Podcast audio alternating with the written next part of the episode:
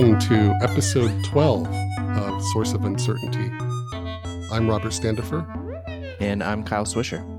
and this is going to be a great show. We have, it's quite a long one, so settle in for, what do we have, Kyle, like two and a half hours for this episode? Ah, Well, we'll see. We still got to put this baby together, but uh, Stretch it But out yeah. to three. I like three. Yeah. Let's make it a three hour ep. all, all good stuff. So we have a fantastic guest today. Um, we have Barry Schrader on the show. I'm super excited about that. Kyle somehow pulled that together one day. He said, "Hey, you know, uh, what are you doing on you know April 12th? Like I don't know, paying taxes maybe. So, do you want to talk to Barry Schrader? Hell yeah, man. And you know the funny thing about Barry is too, Kyle. I don't know how, if you remember, but it took me probably 50 times before I could remember his name. You Remember, we were like, "Who's that guy that did Lost Atlantis?" Barry Schrader. Oh, that's right. Yeah. so I figured uh, I should remember now. I don't know why I can never remember his name, but, but Did now- I introduce you to Lost Atlantis? You Or did. You did. Back Yeah. before we did Tim Held's episode of um, Podmod, you, Mhm. you like just a couple of weeks before that. You said, Oh. You got to hear this Lost Atlantis thing. And I didn't know that it was vintage. Like, I didn't know that it was from the 70s. Yeah, You remember? Like that's what that's what I don't know. That's what blows me away about this about that album is that I don't know. It sounds so amazing. And yeah. actually, I- I heard of it from um, Tony from Make Noise. I think I think it was on he was on the um, Darwin Grosse's podcast and was um, was talking about that album. And so that's where I, I first heard of it. And he was just saying how, you know, yeah, it still sounds very current. And, yeah, and, uh, blew me away. And he was doing things in that, in his, um, with his modulars, to Buchla 200, which I think belonged to CalArts. Yeah. And um, I mean, those are, I was like, oh, that's the 260E. And because I didn't realize that he, it was from, you know, 1977. And, and I think that's right. And I'm like, wow. I he- think a little bit, actually a little bit earlier. Or, well, because it was recorded in two different sections because like Trinity was done before, I think that's right. the rest of it. Yeah, you're, yeah. you're the, you're the Barry Schrader scholar. I'm trying. Um, yeah, I was pretty, but um, yeah, I reached out to him and um, and we got him. And because yeah, he just has re- released um, a lot of his stuff on Bandcamp. Has kind of ported stuff over to his uh, new Bandcamp site. So um, yeah, definitely check that out. BarrySchrader.bandcamp.com. Um, so yeah, if you haven't listened to that album, I'd say Yeah. make this episode longer. Go listen to it. Go buy it. You know, and then and then Yeah. come back. it it's one of it, it's just a fantastic piece of music and when you you know when you add the buchla level or the buchla layer to it it definitely makes it you know more interesting or if that's if that's something that we particularly find interesting we're always list, we're always looking for cool stuff made on the buchla but just in terms of the composition and the way it sounds and the sort of zen like state that it puts you in when you listen to it start to end the way albums used to be it's just Mhm. fantastic I like to play it when I'm building Lego sets in my dining room. I just and every now and then Oh. like I'll stop and say, Zoe, listen to this part. It's just so cool. And inspired by Mr. Schrader or Dr. Schrader, he um, I think he's I think he's got a PhD. I'm pretty sure he does. Um, we Kyle and I have been talking about this concept of a base patch for a long time. And Barry's liner notes for the CD have uh, some details about the patch that the base patch that he created for that album. It's essentially the same patch for the whole thing, and he uses lots of control voltage modulation to do all the really really cool stuff and and creative mixing. And so Kyle and I would like, hmm, how do we approach a base patch? We've talked about Richard Lainhart and his system, and Suzanne Ciani, you know, who has the same setup for all of her performances and and does a lot of modulation for some interesting stuff. Have and then and and Steve H That's right, um, for last month. too, Yeah, where he's got his Skylab and his his Logic for was what were we referring to? Is World of Logic? well, or, yeah, yeah. His like Um, twenty loopers in his his logic setup. yeah, but kind of patching the same in the same way, kind of coming back to one one patch and then expanding on that patch, so you're not re, you know pulling it pulling it and starting clean every time you approach the instrument that's a, a fascinating thing i did some research on um, various synthesizer and modular related websites and some people will have even in eurorack will have one patch and never remove it in 5u you know the big moog modular format that's actually very common so somebody will design their instrument by patching it and just use keyboard modulation sources, you know, and mixing to get the different timbres and stuff out of it. And I thought, man, that you know, with my Buchla, I like to I like to patch it. One of the things I love about it is the patch cables, you know, plugging them in and, and ripping them out. So the concept mm-hmm. of having a patch that lasts me through the entirety of 2020, it was just like a, a mind blowing thing for me. Yeah, or beyond for a lot of these. Yeah, you know, people that do it and it, you know, I, I I'm I'm thinking it's part of it is like necessity of like how many how much they're performing. Like I think of Suzanne who you know has done a lot of travel and played a lot of shows, and so you know why try and kind of reinvent the wheel every every yeah. time and that's that's just hard i mean i think she has it all set up to where she can there's certain sections where she can improvise within that um within those sections but um, but yeah, I think you know I'm like you. I like coming to it kind of fresh every once in a while, and it just all those opportunities are then open. They're not filled up with cables, and you can kind of you know it's like oh, I'm going to try patching this to this today, and so I think that idea of a bass patch seemed I don't know distant or like I you know it's like why would I want to hold myself back to that? But yeah, um, but this is it's been yeah fun. So yeah, I guess to get into this, we um, we decided to yeah spend the last couple weeks really thinking about that and try to put together our own base patches. Um, and it's the yeah, the results, results so different between the two of us. It it was really awesome. Yeah, so we'll have two different segments. We'll have um, Kyle on his 200 clone system with an easel, and me on my 200e system. And um, you know, when we started talking about this, I thought we would kind of go in the same direction, but of course, we went in wildly different directions. It's been, I mean, it's awesome though. It's really really cool. Yeah, I mean, it's the you know the um, the technology and just the you know the way that we have our stuff set up. It it had to guide us in a certain way, or you know, with what limitations we had, and and so yeah.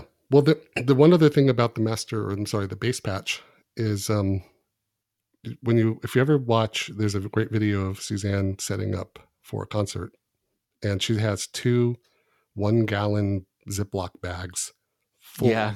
of banana Pomonas and Tiny Jacks cables. And she's just pulling them out and putting them where they go.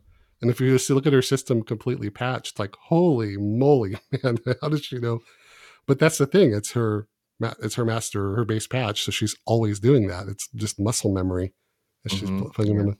I thought that would be kind of neat to be able to just go from performance to performance and just plug them in, you know, and know what and have the exactly what the expectation is. Yeah, that was an interesting side. Uh, do you think? I guess if you were to pull this all apart, like, do you need more time with it right now? Like, could you get back to it? Could you do that?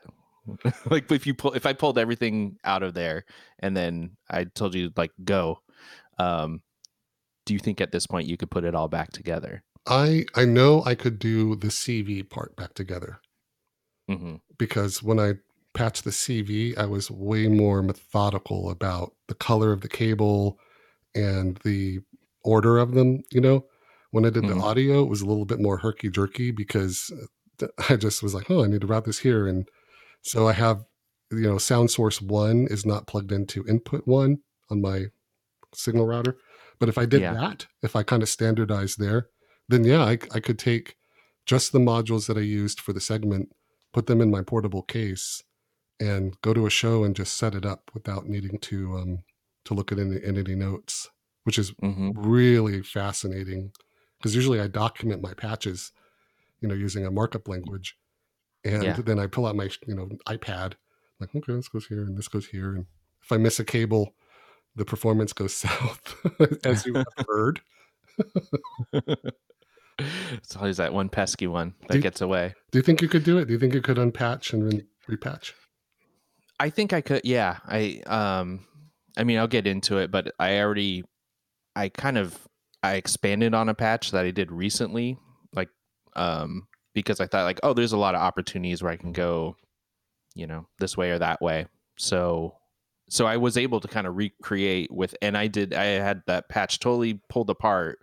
And I was able to put it back and then expand on it. And I think, yeah, Hmm. I, you know, I've got, I guess I don't know. I don't know if I'm using as many modules as you are, No, and you're not. some of them are, are quite quite less. Some yeah, less complex in a way too. So, but but yeah, so I mean, kind of interesting. Like, oh, maybe I will, you know, break this out. To, you know, bring this out to a module on the spot or something whenever Yeah. those are going to happen again. But I'd, I'd make a couple of changes. I talk about that in my segment, so I don't want to give too many spoilers, but I, I would definitely introduce the control voltage processor into the mix. yeah, yeah, Um, other than that, you know, I, I think that inspired by Richard Lainhart, who principally, no pun intended, used a bunch of oscillators, a bunch of 261Es, and did tons and tons of really awesome modulation across them without needing a bunch of other modules, you know, to Mhm. result in it. And then using his Haken Continuum as his expressive device, device, he put out unbelievably gorgeous music with that. And so that just it goes to the modules you're using and how you patch them and how they make up your instrument uh, as opposed to just Yeah. kind of experimenting with where the, the plugs go which is fun and it's totally different thing and one is not necessarily better than the other being very diplomatic there and then it's also yeah your intention of what you want to do. So yeah um, you know, having that he has all that touch control that kind of reminds me of like what uh, Steve H was saying. You know, he didn't really have any sequencers or anything going on. Like sound is only coming out when he has his fingers on the 223E, Yeah.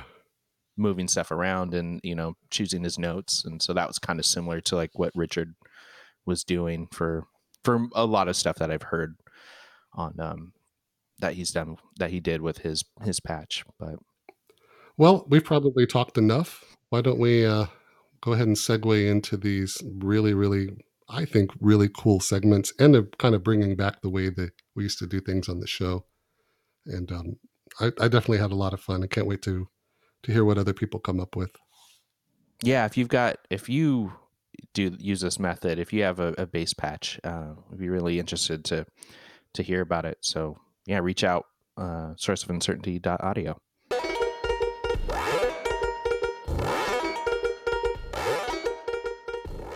okay so i'm about to dig into my base patch. Um so yeah thinking about this has been a lot of fun um all the people that we've kind of mentioned before that have gotten into using a base patch for the performances or for recording. Uh, you know, something must have initially kind of struck them to want to keep returning to that patch. And it's interesting to to try and dig in within the past week or so where all, where these people, you know, have spent years developing their patch. So so yeah, I'm going to do the best that I can within a week. But it's kind of exciting to think about is if I do keep coming back to this uh, setup, what else I can kind of draw from it. So at this point in time, um, you know, I'm able to to pull out a, f- a f- few different things in my mind. I can, you know, probably play a you know 40 minute patch or something or performance with this. Um, but you know all the areas kind of have room to to stretch out. And so i definitely haven't you know stretched this uh, patch out to its fullest yet. But here we go. Um, so actually the initial idea for this patch um, i a few weeks ago recorded uh, a patch for the data cult audio podcast which is a, a great podcast um, that just has experimental electronic music uh, just music in there. And um, and so yeah i was recording to do an episode for that. That should be out sometime in june i believe. Um, and so i did a, a patch that would I guess I would kind of say if you listen to my music, which usually at the end of every episode is a track that I've I've done, uh, or if you know you've listened to one of my albums, um, I do get pretty kind of um, I have structure in my songs, or I feel like there's they come almost have like a uh, a verse chorus verse sensibility to them, and uh, so I made a patch, you know that I don't know. I feel like it's kind of if people know my music, be like, yeah, that sounds like something Kyle would do, and then um, and then I wanted to do another patch for it uh, because you can kind of have up to an hour of time um, working on this podcast or, or um, or to to present the music. So, uh, and there is kind of a focus to do longer pieces and let people kind of really sit with it. So then I wanted to make a patch that I could stretch out some things. So this is that patch, but stretched out even further. So um, it made me think about kind of what in I guess in terms of composing things like what's important to me and how in this patch I can kind of uh, be able to uh, modulate all these things, which would be kind of timbre, rhythm, pitch, tempo, panning, and then like atmosphere or vibe is um, I guess what I'd kind of say like effects. Um, so to not go into, I'll just kind of quickly go into, I guess, uh, I won't go into like every single patch point and it'll just kind of come up as I go. But I am using the Buchla Music Easel uh, with a, a 208 toolbox card from uh, Portobello Labs. And then I've got the uh, Marf clone, uh, the 259 programmable complex waveform generator. Uh, the quad function generator, quad low pass gates, uh, my 277 uh, delay unit, and also the 207 mixer. Okay, so um, this patch first kind of starts out. I wanted to, I've had fun um, playing with kind of um, phasing uh, sequences, like dual sequences, kind of Steve Reich type of stuff. Uh, my uh, friend Jim Schoenecker and I have kind of been passing back and forth different variations on that with our, our March with our Marf patches, and so uh, so yeah, I have both the kind of complex sides of my oscillators, so like the the principal oscillator on the 259 and the uh, complex oscillator on the easel. Uh, pitch information is or that they're drawing their pitches from the Marf, so each section of the two um, sequencers, I guess I'd call them, or um, function generators, are connected to pitch and they're tuned the same. And I thought it would just kind of be easy to have a bass tuning so then I can also flip stuff around later on, like for pitch stuff, and I'd get somewhat the same results. Um, and then, um, yeah, so I've got two uh, a six step sequence and then a seven step sequence going to each of those. And so as they play, they are kind of um, phasing in and out of each other because they don't have enough or they don't have the same amount of steps. And then I'm also able to, um, I don't have them clocked or synced together. So I am able to kind of jam with them uh, in more of a freeform way with their tempos. So I'll kind of get those started. So that is uh, also pan hard right, which you're probably hearing. Uh, that is the uh, the complex oscillator on the easel, and then if I bring in the one on the left, that's the 259. Um, so part of, I guess, the dynamics um, portion of this, I have their uh, programmed pulse outs there's um, stage one of each of the function generators going into uh, two envelopes or function generators into the 292. Um, and those are very accessible, so I'm able to kind of turn those uh, whenever I need to. Um, along with switching the tempo by hand so I can start shaping the envelopes a bit more. And then I can, yeah, change tempo. I could speed one up a little bit and then slow one down. Or I can speed them both up.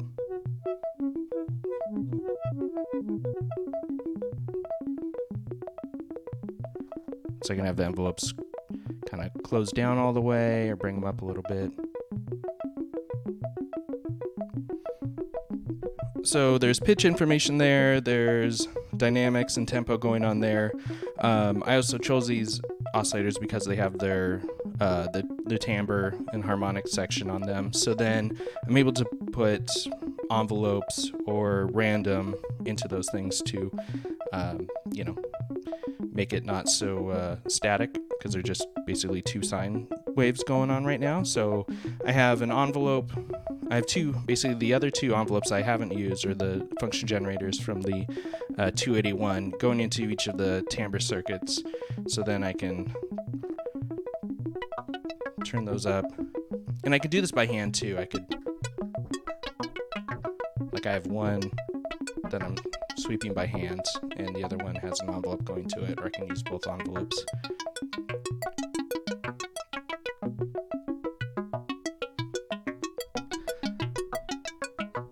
Uh, I also have, um, with the tool toolbox, I have access to sweep the actual um, the timbre knob, which goes from whatever setting you have it, whether it's square wave, uh, triangle, or saw wave. And I also have a um, the inverse of this envelope that I'm going to run to that uh, knob, also going into the harmonic section on the uh, 259. And that kind of makes it, depending on where the symmetry is, sound more like a square or a saw wave. So I'll turn both those up.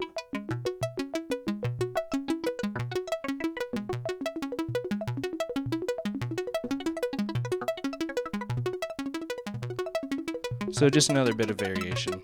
Um, while it's a very repetitive um, sequence, uh, I, I feel like with changing the timbre and the tempo and the different envelopes uh, help make it fresh. Uh, so another cool thing I've got set up uh, with this patch is I have the timing uh, sliders, the timing output for each of the function generators on the Marf going into the uh, panning for the 207 mixer. So these are hard panned left and right, but if I uh, move up a slider, I also have like a uh, I've tricked the Marf into thinking that there's um, it's going to read the external input section for information for these time sliders, but I don't have anything plugged in there. So then I can just freely use these time sliders without them affecting the actual timing. So if I just move up the, let's say, number one slider, um, each time it passes over the first step, it's going to shift over to, um, it's going to go left or right depending uh, which oscillator it is. So if I just, so I just have one oscillator now, and you can hear on that uh, lower bass note, it goes to the left. And then if I turn up like four, five, it's bouncing back and forth. So now if I get the other one in,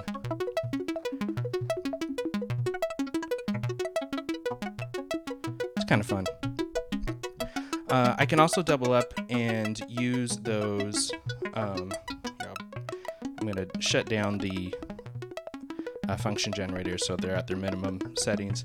Uh, I could also double use the the timing output. Um, no, put these back down um, into maybe like the attack uh, input on each of the envelopes.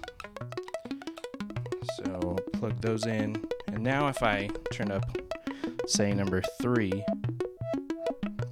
um, voltage is going into the attack phase, and you're getting more of a swell with every hit, and then it's also changing the direction um, of the panning for each of these.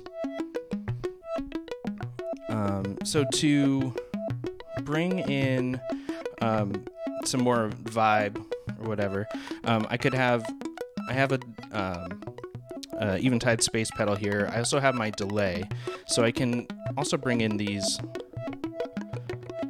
delay lines.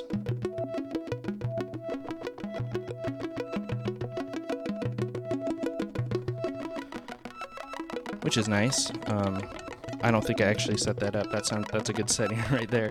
Um, but I have the um, the control input for the delay time. Um, I have my preset voltage source on the music easel um, set to adjust that. So with the spin of one of the knobs and uh, or tapping through the other knobs, as I'll show later on in the patch, I can change the timing of that. So something I can also kind of riff on by you know extending the time or um, bring, making it really short.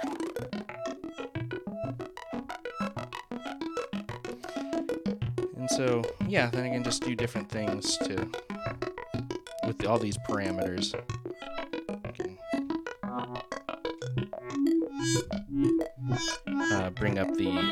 Sliders to have it um, pan around and to have those uh, attack sections get longer. Okay, and then, um, so yeah, this has been good, but then I could slow everything down and pull open the envelopes. And turn up the delay. I could bring in uh, the eventide space.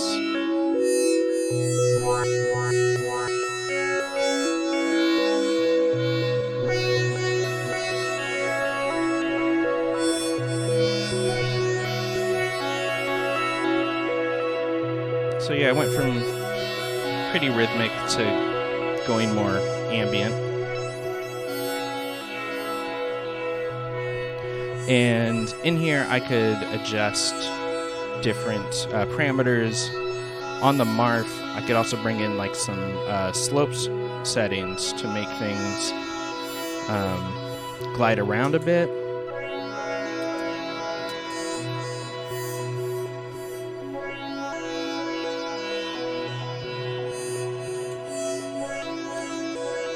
and I could change their um, the range, the voltage range, which should adjust it uh, per octaves. I don't quite have my oscillators uh, dialed in to get them at octaves, but they still um, sound pretty good when changing the settings.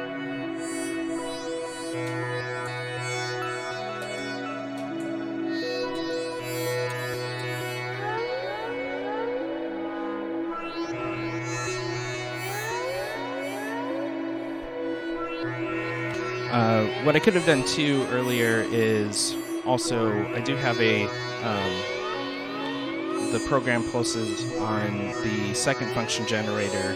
Um, I could put stop steps on the first and uh, basically sync them. So if I did want to have less kind of chaos between the two and wanted them in sync, I could have done that as well. And that's something you can do pretty easily on the fly. I, I have like a dummy cable set up here, but I guess for time should probably kind of move on. So, yeah, so we're moving on. Um, I wanted to get into something that was a bit more rhythmic. So I'm going to bring down all my my atmosphere. And a fun thing with the Marf is um, how kind of weird you can get with the um, with the time sliders and the time range. I mean, there's th- like three or four different ways to adjust the timing on this thing, which is kind of fun. So, yeah, if I kind of adjust my my function generators and if I bring in some random and modulation. Bring in some, yeah, like some AM modulation.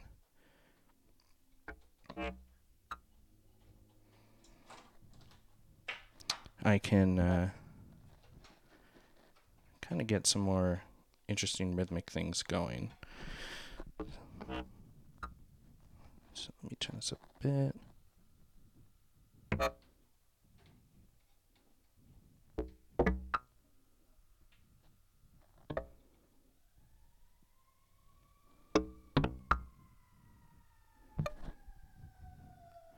So this I do have um, I have one section, the second function generator, clocking the other one.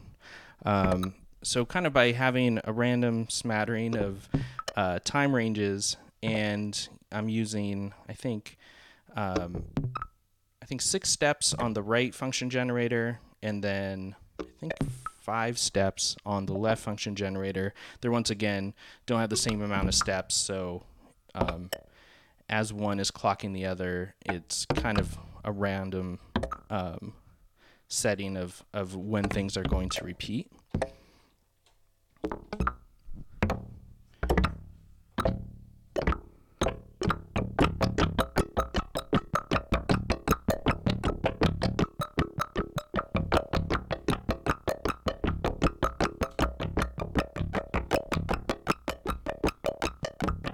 So just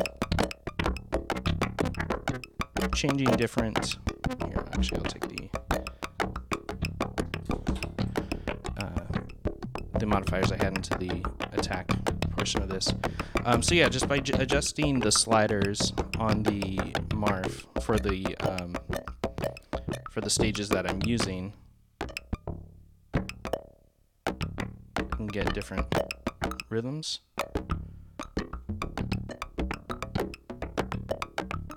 You can also adjust the overall uh, time multiplier. I had that set kind of quickly all the way up.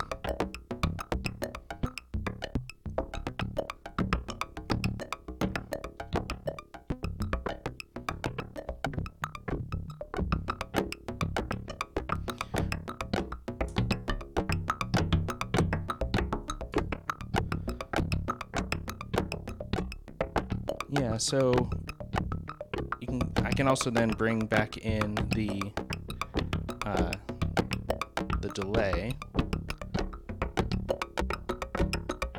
When you kind of have this rhythmic stuff anyways you can really get weird with kind of doubling up those rhythms.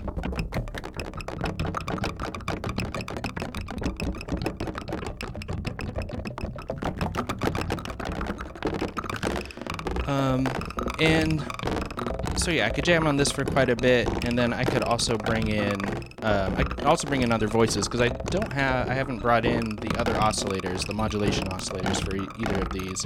So I could bring in, you know, like a drone from one of them.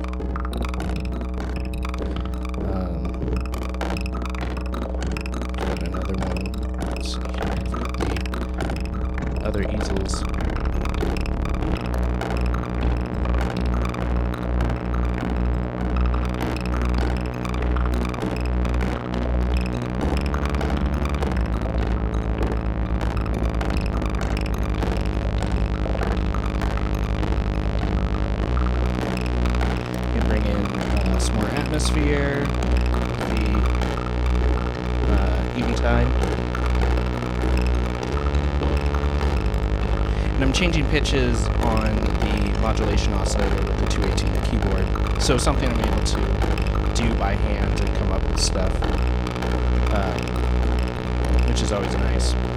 Uh, from here, I could uh, turn up the delay, and if I get this to feedback,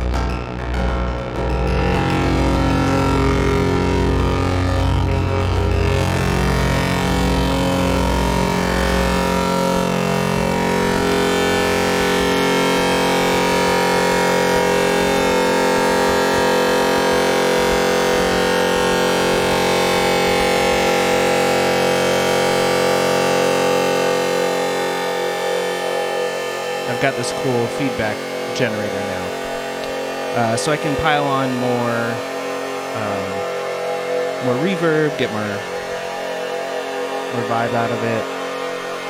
Um, also, with the uh, preset voltage source that I have set up to control the delay time, that can also control its pitch basically. So by switching one of those, I can change uh, this feedback drone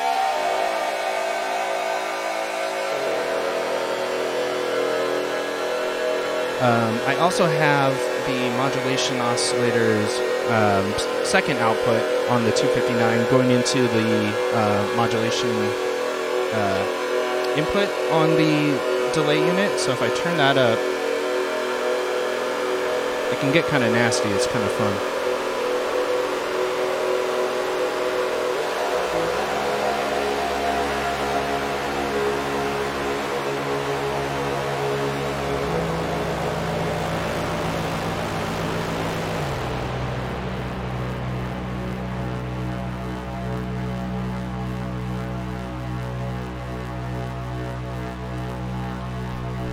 Yeah, I got this drone stuff that I could go on and on with. Um, and then that'll kind of just lead me to my last part, which I'll kind of come out of this. I don't know if it'll be that graceful.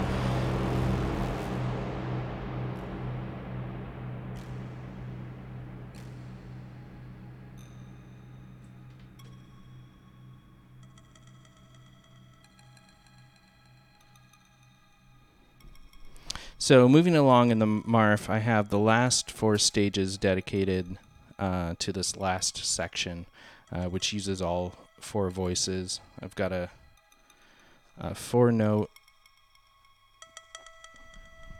delay line with one of the with the easels complex oscillator.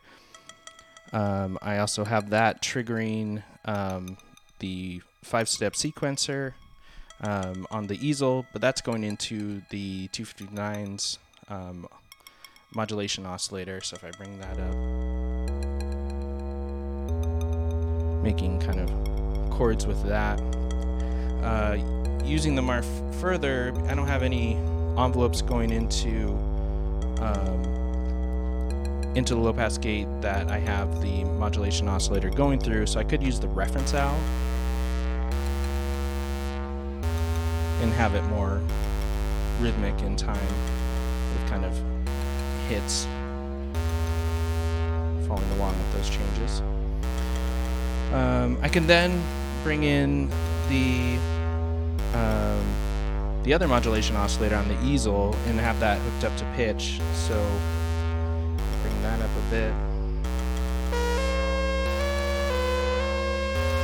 Probably out of tune now.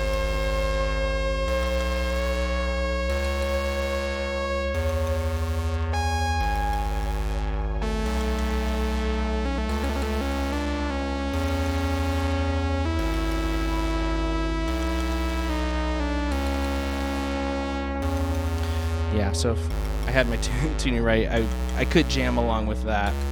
Um, I also have the last oscillator, the uh, principal side of the uh, 259. Um,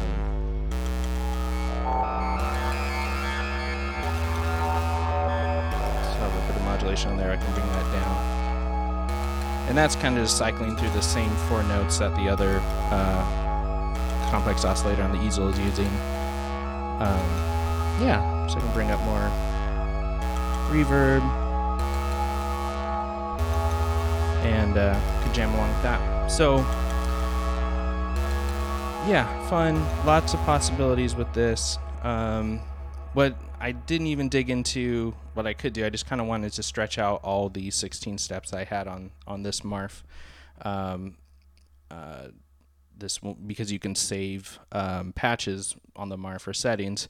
Um, you know, I could have this saved and I could um, move on to another patch and have a whole other um, 16 steps to play with. So I could do longer sequences or kind of change it up any way I want. So the Marf is definitely kind of the uh, the the heartbeat behind this patch. Um, I think what's probably lacking uh, is definitely my uh, my lack of a source of uncertainty.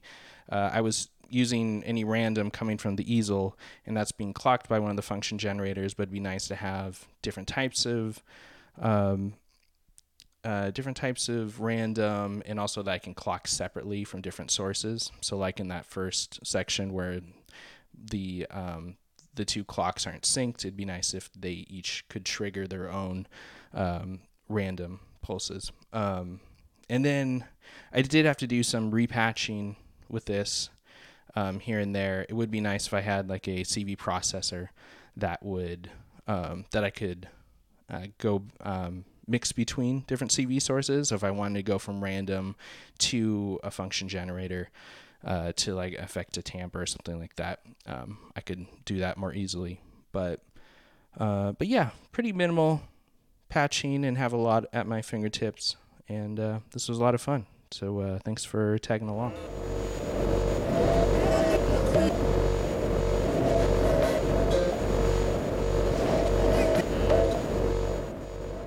What I perceived as a limitation became a liberation once I realized I was confined.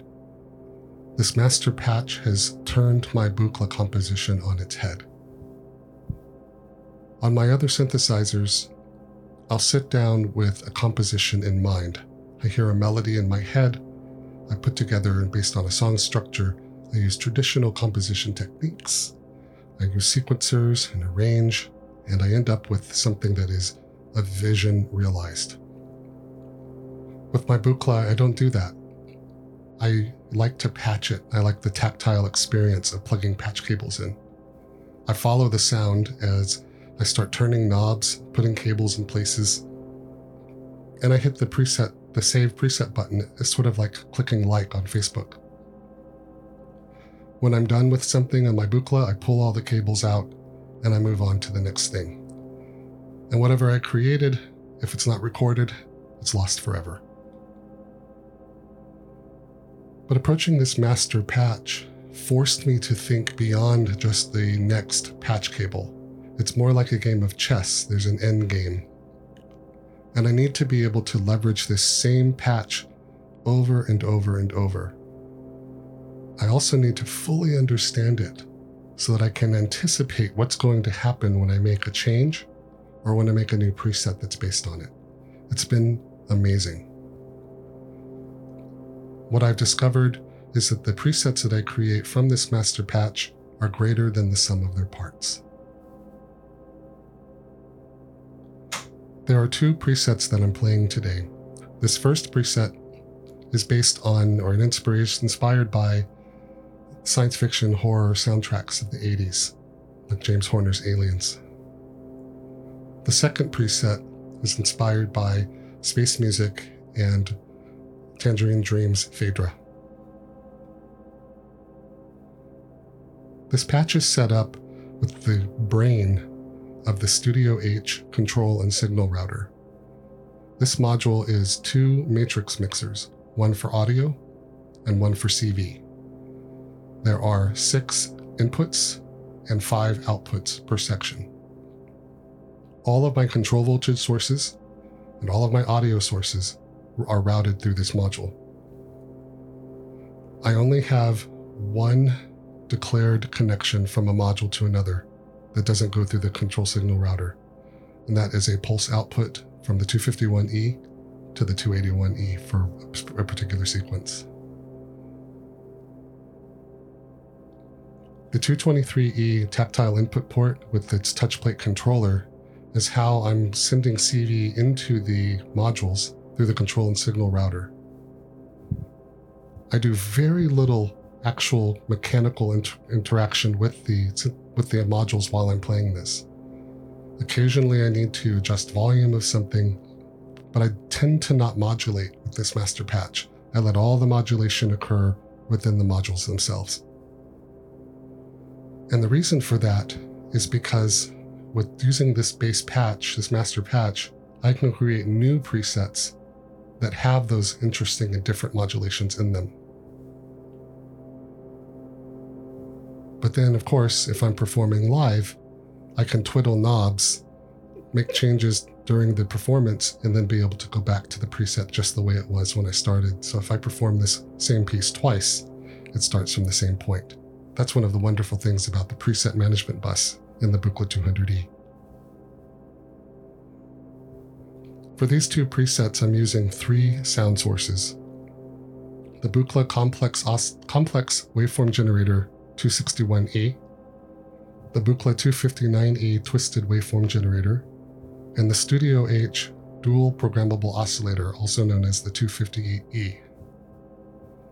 For control voltage sources, I'm using the Buchla 251E Quad Sequential Voltage Source, the Buchla Tactile Input Port 223E, the Kane Association Quad Transevent Generator 282E, and of course the Studio H control and signal router. Audio modulation is provided by the Buchla 285E frequency shifter balanced modulator and the Buchla 291E triple morphing filter. CV is routed through the control and signal router to all of the different destinations.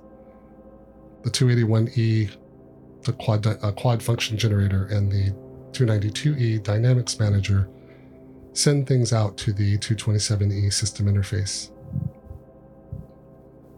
One important detail is that the 227E has, I'm using two channel outputs from it, A and B, or one and two. They go to the front. A and B are the front, C and D are the back, because this is a quad mixer. I have one channel going to one set of effects and the other channel going to a different set of effects. I got that idea from Steve Horelick, who was on our show last month. So there's no stereo panning for this because I didn't set that up. But I'm if you can imagine in my DAW, I have a delay on one channel and a reverb on another, and I mix them inside the 227E, which I could also do with CV. What you're hearing right now is the drone on preset 1.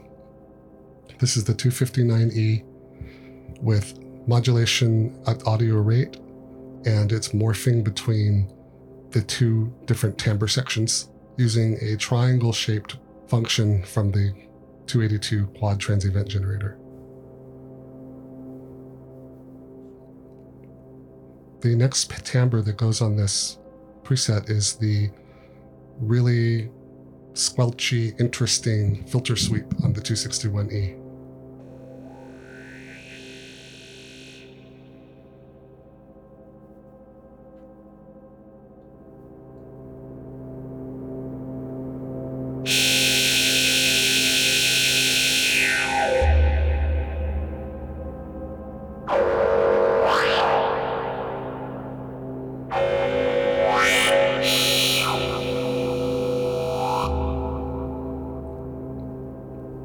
Also a bass sequence.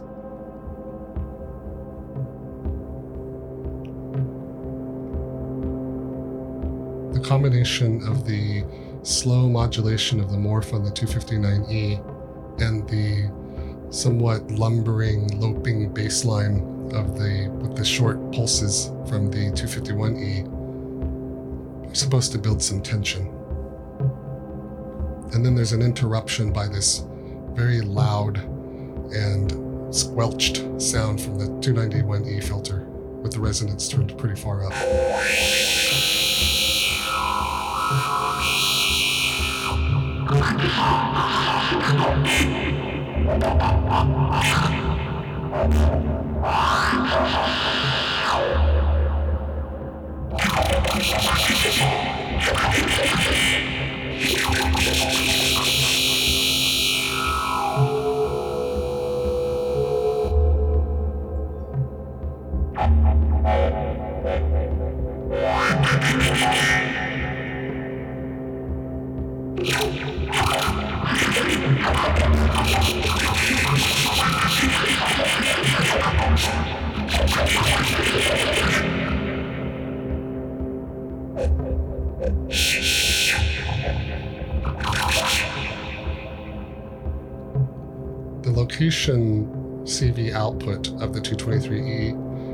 routed through the control and signal router to the frequency input of the 291E. and the frequency input of the balanced modulator section of the 285E. The 261E's audio output is routed through the triple morphing filter, which is, and the output of the triple morphing filter 291E is routed back into the control and signal router, and then routed to the 292E's A section.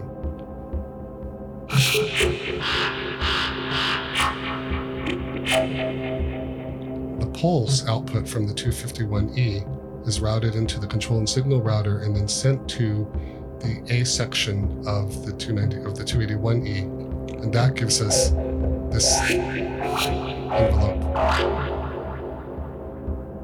The 251E's pulse output is also going directly to the 281E on the B section for that lumbering, loping percussion.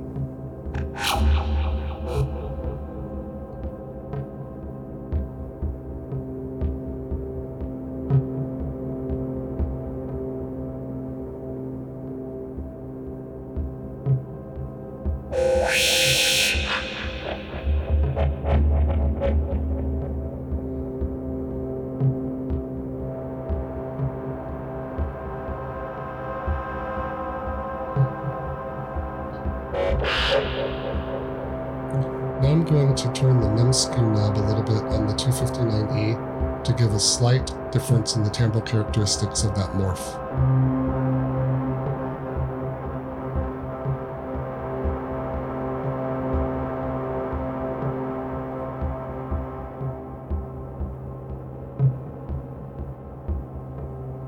Adds a bit of tension.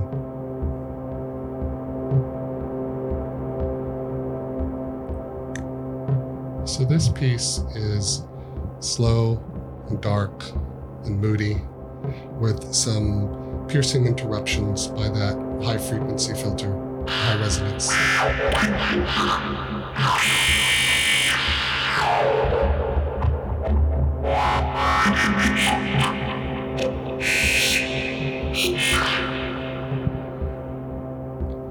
So that's what preset one sounds like. Now, I've, I've made some changes on the knobs, but I'm not going to save any of those. And now I'm going to jump straight to preset 2.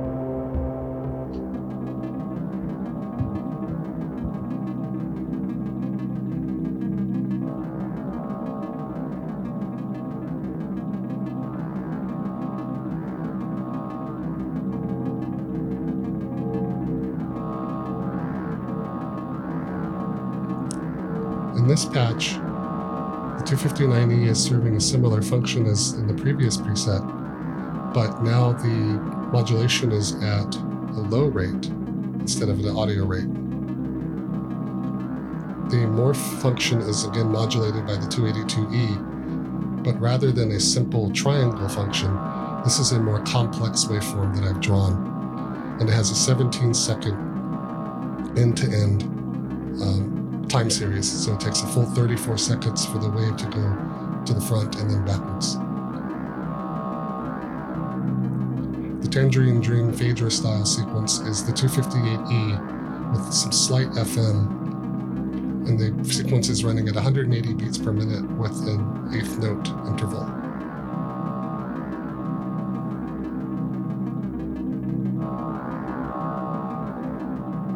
261E is running through the frequency shifter 285E in the balanced modulator section. I'll bring that up.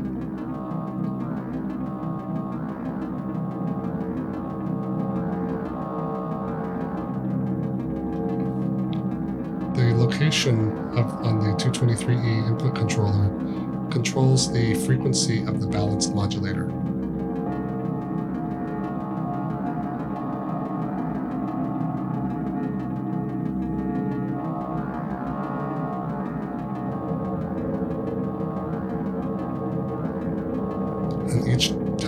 Is outputting a different control voltage value to set pitch on the 261E.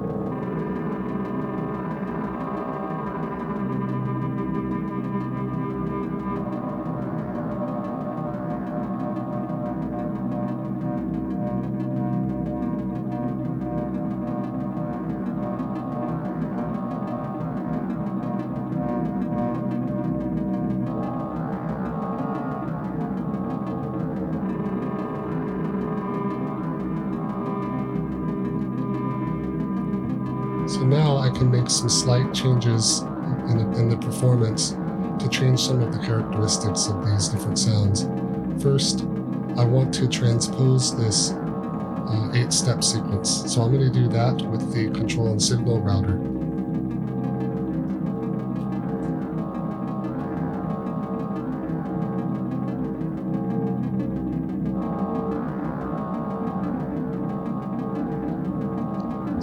Changing the, by attenuating the output of the control and signal router, I'm able to transpose that sequence down. I'm not exactly how many sure how many semitones that is, but I think you can hear it.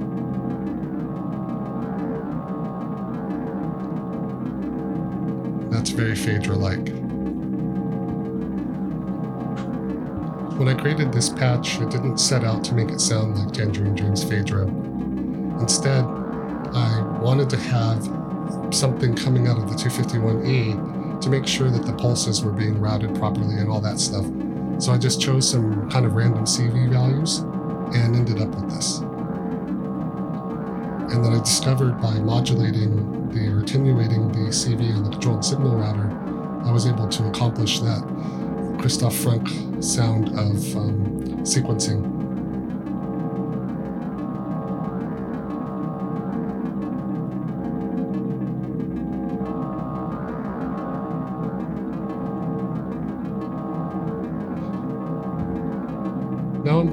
a couple of small changes just to see how this patch can evolve in a performance while still maintaining all of the same patch cables. So I'll just change a couple of parameters like the uh, wave shape on the 259E's modulation oscillator.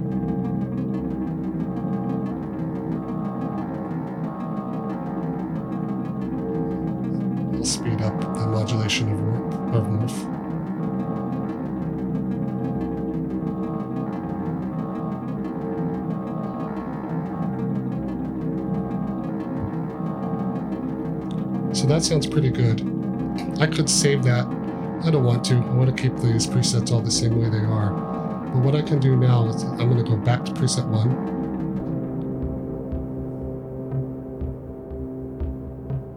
And I'm going to make a copy of that and put it into preset store 3. So this is the exact same preset as in 1, but is now stored in its own section. So we can take this master patch using preset 1 as an inspiration and start doing some interesting and different things.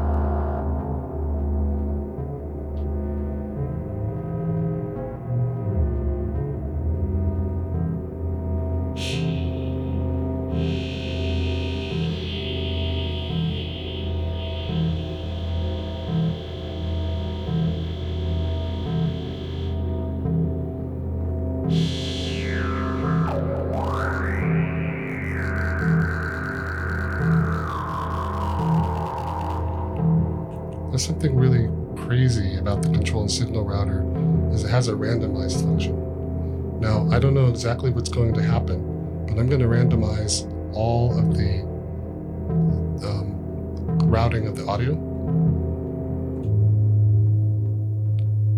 And I'm going to do the same for the CV.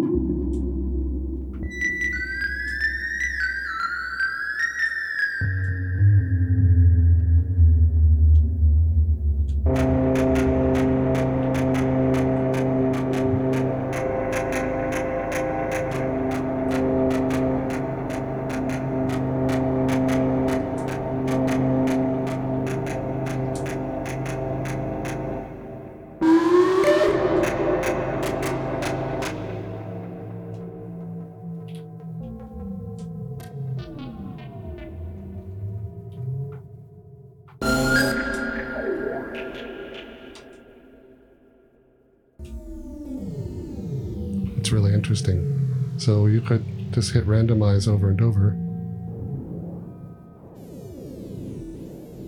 and end up with all kinds of different sounds just by changing the, the routing of the um, CV and audio. So again, I'm not changing any patch cables with this. I'm just changing the, I'm just pressing random to get different CV values and audio values.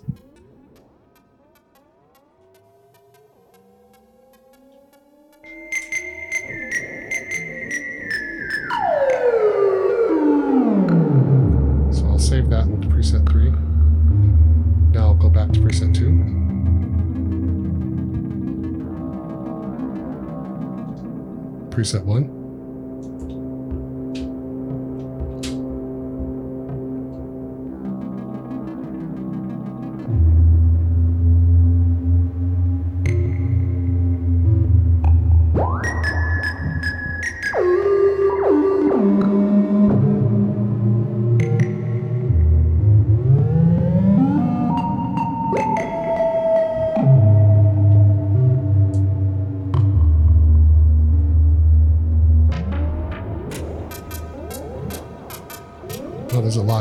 lot I could do with that. It's actually pretty fun.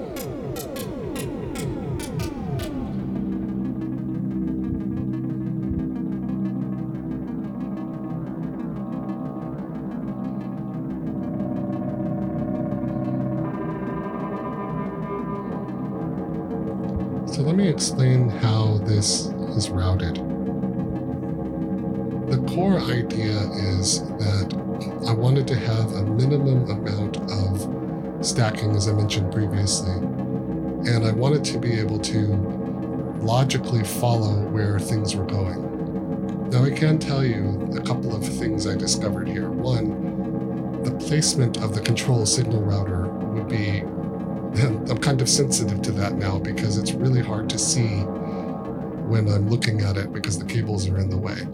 And I have to trace a cable from it. So I think using graph paper and charting out the routings would be really helpful here.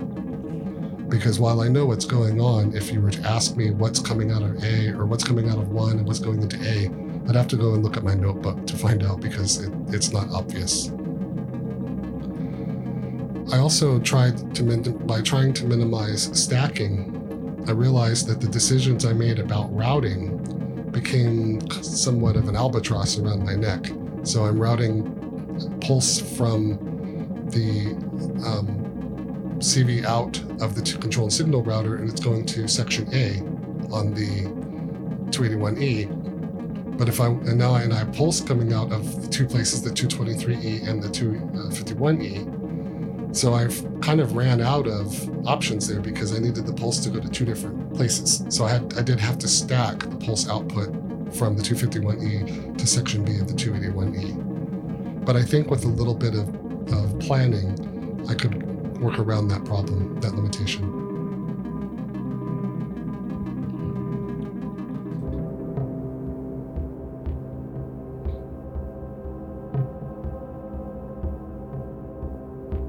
I feel like there are a lot of really great possibilities with this master patch. There are some things that I would change, of course. For example, I feel like there are some real opportunities in the triple morphing filter to use its stage advance, its built in sequencer, to really add some compelling characteristics to the patches that are using the 291E, like this one. So, if it advanced on a pulse, or if it had a repeating sequence on its own, that would be really interesting. I'd also like to route more signals into the triple morphing filter.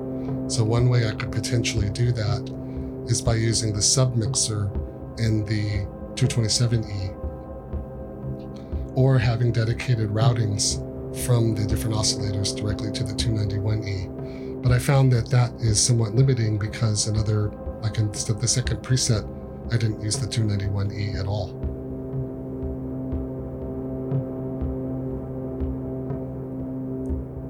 I can see how, from this experience, that if I were to ha- have a more focused set of modules that were designed around or selected around what I wanted all of my comp- my musical style to be, that this would be a very rich and fulfilling way to compose music on the Buchla. Um, Richard Lainhart is legendary for that. And of course, Suzanne Ciani has the same essential patch from performance to performance. And she knows that one by heart, so she was able to route the cables every, every time she performs. One limitation of this experience that I kind of didn't like is that I became beholden to the control and signal router's capabilities. While that, that limitation was excellent for this exercise, I do feel very strongly that I would not be able to make it the brain of my patch going forward. I would need to have more thought on my part about where I wanted things to route and only have things going through the control and signal router that I wanted to change on preset switch.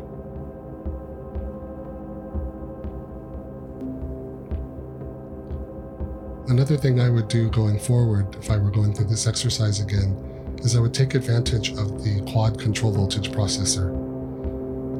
By routing through that, I could get a lot more control and flexibility over the control voltages without having to depend on the control and signal router so much. So, for example, I could route multiple radio sections of the 223E through the control voltage processor before sending that into the control and signal router to go to its various destinations. And then, of course, that would give me the flexibility to stack directly from the 254E control voltage processor into other things. And while I chose specifically to limit the amount of cable stacking for this segment, there's nothing stopping me from stacking cables a mile high if that's what I want to do.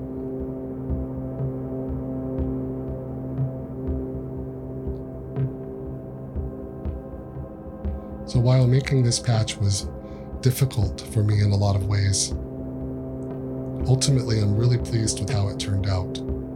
And I think that I'm going to unplug all of these cables, sit down, think about what I want to accomplish, get out a piece of graph paper, and start mapping out how I want my modules to connect to each other with control voltage and audio. And then I'll implement that on the 200E, see how that sounds, go back, make more compositional changes with the goal of having that master patch that I can use on a complete album.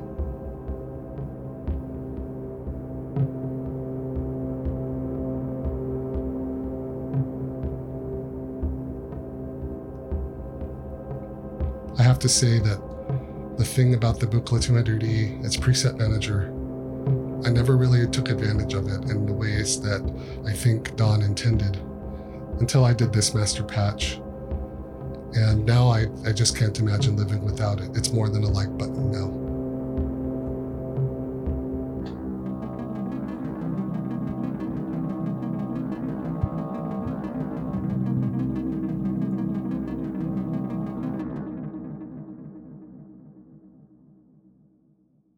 All right. Today on the show, we have Barry Schrader.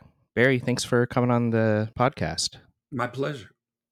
So, I think I came across uh, you and and and your uh, I don't know. I guess I would refer to as the the, the seminal Buchla piece, uh, Lost Atlantis, uh, pretty early on when kind of getting into Buchla. So um, I've always kind of look to this album in, in high regard. But before we get into that, let's kind of back up and I'm kind of curious um, where your journey with Buchla first started. Well, um, I've been in music since I started taking piano lessons when I was five, so I've always been involved with music. But I was a graduate student at University of Pittsburgh mm-hmm. and I was in musicology. They didn't have a composition program there. And um, they decided that they wanted to open up and that they were going to bring in Mort Subotnick, who was at that point teaching at NYU. and they made an arrangement where he would come in twice a week excuse me twice a month for three days a week Okay. and they made me his assistant and when they set the studio up they really put me in charge of the studio.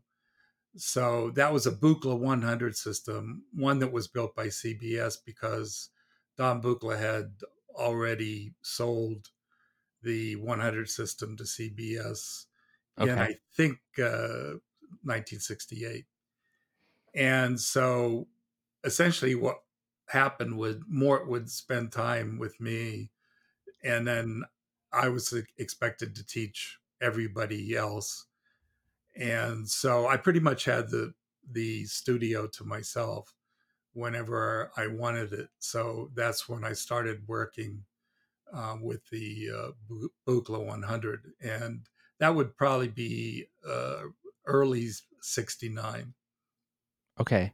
And like had you known of that system and Mort kind of before this? Yeah, well, I knew of his recordings, and even though I was in musicology, uh, I was mostly interested in contemporary music alongside of medieval music.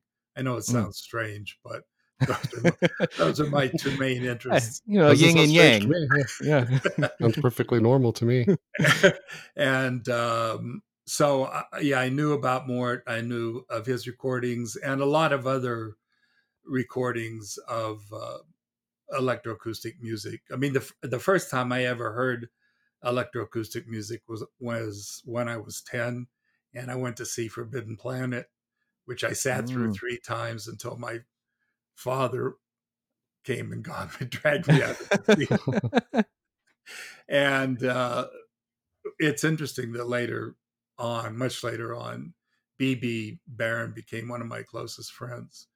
Oh wow. Uh, so, but that was my first experience with uh, electronic music, and I I kept searching it out, and there were a few recordings that were available in the uh, 50s, uh, like some things from Henk Badings, and uh, but there there wasn't too much. It was hard, especially because I was living in a small town in Pennsylvania. It wasn't that easy to get stuff.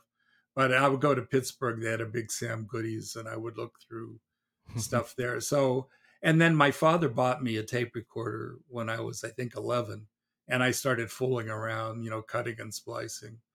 So I didn't have any kind of formal background before I got to the 100, but um, I was really extremely interested to to get going with it. And what were your compositions like on that 100 system? Aw- awful. I mean, uh, I was, you know, I was just, I was just learning, Mhm. and um, as good as Mort was using the system, he's a kind of the seat of the pants guy. He didn't know a lot, I think, about the technical details. CBS had published a little manual. I don't know if you've ever seen it. Um, that was done by Hubert Howe, and yeah. it didn't have a lot of technical. It was just a, uh like a paperback, you know, eight and a half by Mhm. eleven brochure but it did uh, have pictures of the modules and some basic descriptions and a lot of you know patching references. So that was a big help um, and then I, you know i would look up what i could about things like you know am and fm to try to understand technically what was going on because again i was supposed to to teach it to other people at the university. Yeah, that sounds uh that sounds like quite the task when here's this new piece of technology. You need to figure it out and then be the expert on it. wow. Um and so then after that you um how did kind of then moving to the west coast uh come Well, about? Well, Mort uh, was hired as uh, the the dean of the composition faculty at uh, CalArts, and that was supposed to go into its first year in 1970. Mhm. And so he suggested, you know, that I come out and be part of the program there. I finished my MA in musicology at Pitt in uh, the spring of uh, 1970, and then I moved to um, to LA, and I was a technically I was a student the first year at CalArts. Uh, got an MFA in '71, and Mel Powell hired me on the faculty, and I was there for 45 years. Wow. What was uh was it a bit of a, a culture shock moving out to the West Coast at that time? Well, it was um, it was a strange. The first year of CalArts was something that I think very few people get to experience, which is almost pure anarchy. Uh, the building in Valencia was not finished, and so they hired a def- the buildings of a defunct Catholic girls' school called Villa Cabrini in Burbank, which was mostly destroyed by the earthquake in February of 71. So Mm. for the fall semester, which which did take place at Villa Cabrini, um, it was sort of like almost no one was in charge. I mean, people were doing uh, things exactly as they wanted to do, and um, I actually held the Buchla class at midnight twice a week. No, but because I'm a night person, and nobody said anything, and the kids didn't seem to mind. So um, there were strange things like that that went on. But the music school, uh, music school had to move up to Valencia, even though the buildings weren't finished in February after the earthquake in '71, because uh, that uh, the part of the buildings that we were using collapsed, so they weren't Mhm. useful anymore so it was it was a it was a huge change because I was used to kind of traditional university life, which is extremely, you know, regulated, and uh, then all of a sudden you have this kind of extremely free and open and very liberal kind Mhm. of atmosphere, and it was sort of like one big family um, during during that period. I- think it was like you know the end of the the, the 60s, uh, the whole kind of collective hippie sort of uh, Yeah. you know a movement had sort of came to fruition. But once we got to Valencia, things started to change into more of a normal school because you you can't let anarchy go on very long. yeah, doesn't doesn't tend to last for very long. That's true. Um so so what so okay, so you're you're um giving night school classes and then you were also this this was a new system that you were working on No, this was still the again, right? this was Oh, still okay. the 100. Now Mort got delivery of the 200 in I think around uh, November of 1970, and he had it at his house. That was the first one that Don had finished, and so um, I did get to use it. Uh, I babysat his kids for a week while he and his wife took a vacation. so I got to use uh, the the 200 during that period, but I didn't really get to uh, um, you know use it to any great extent until it was installed in the Valencia studios in uh, 1971. okay. And um I guess what was your impression of the changes coming coming from the the 100 to the 200? Well, I thought they were incredible. Uh, there were so many more uh, types of modules, and there were so many different things that you could do with it um, that I thought the possibilities were extremely extended. Just as one example, the uh, quad locator, Mhm. uh, which allowed you know you to because we were doing everything four channel in those days.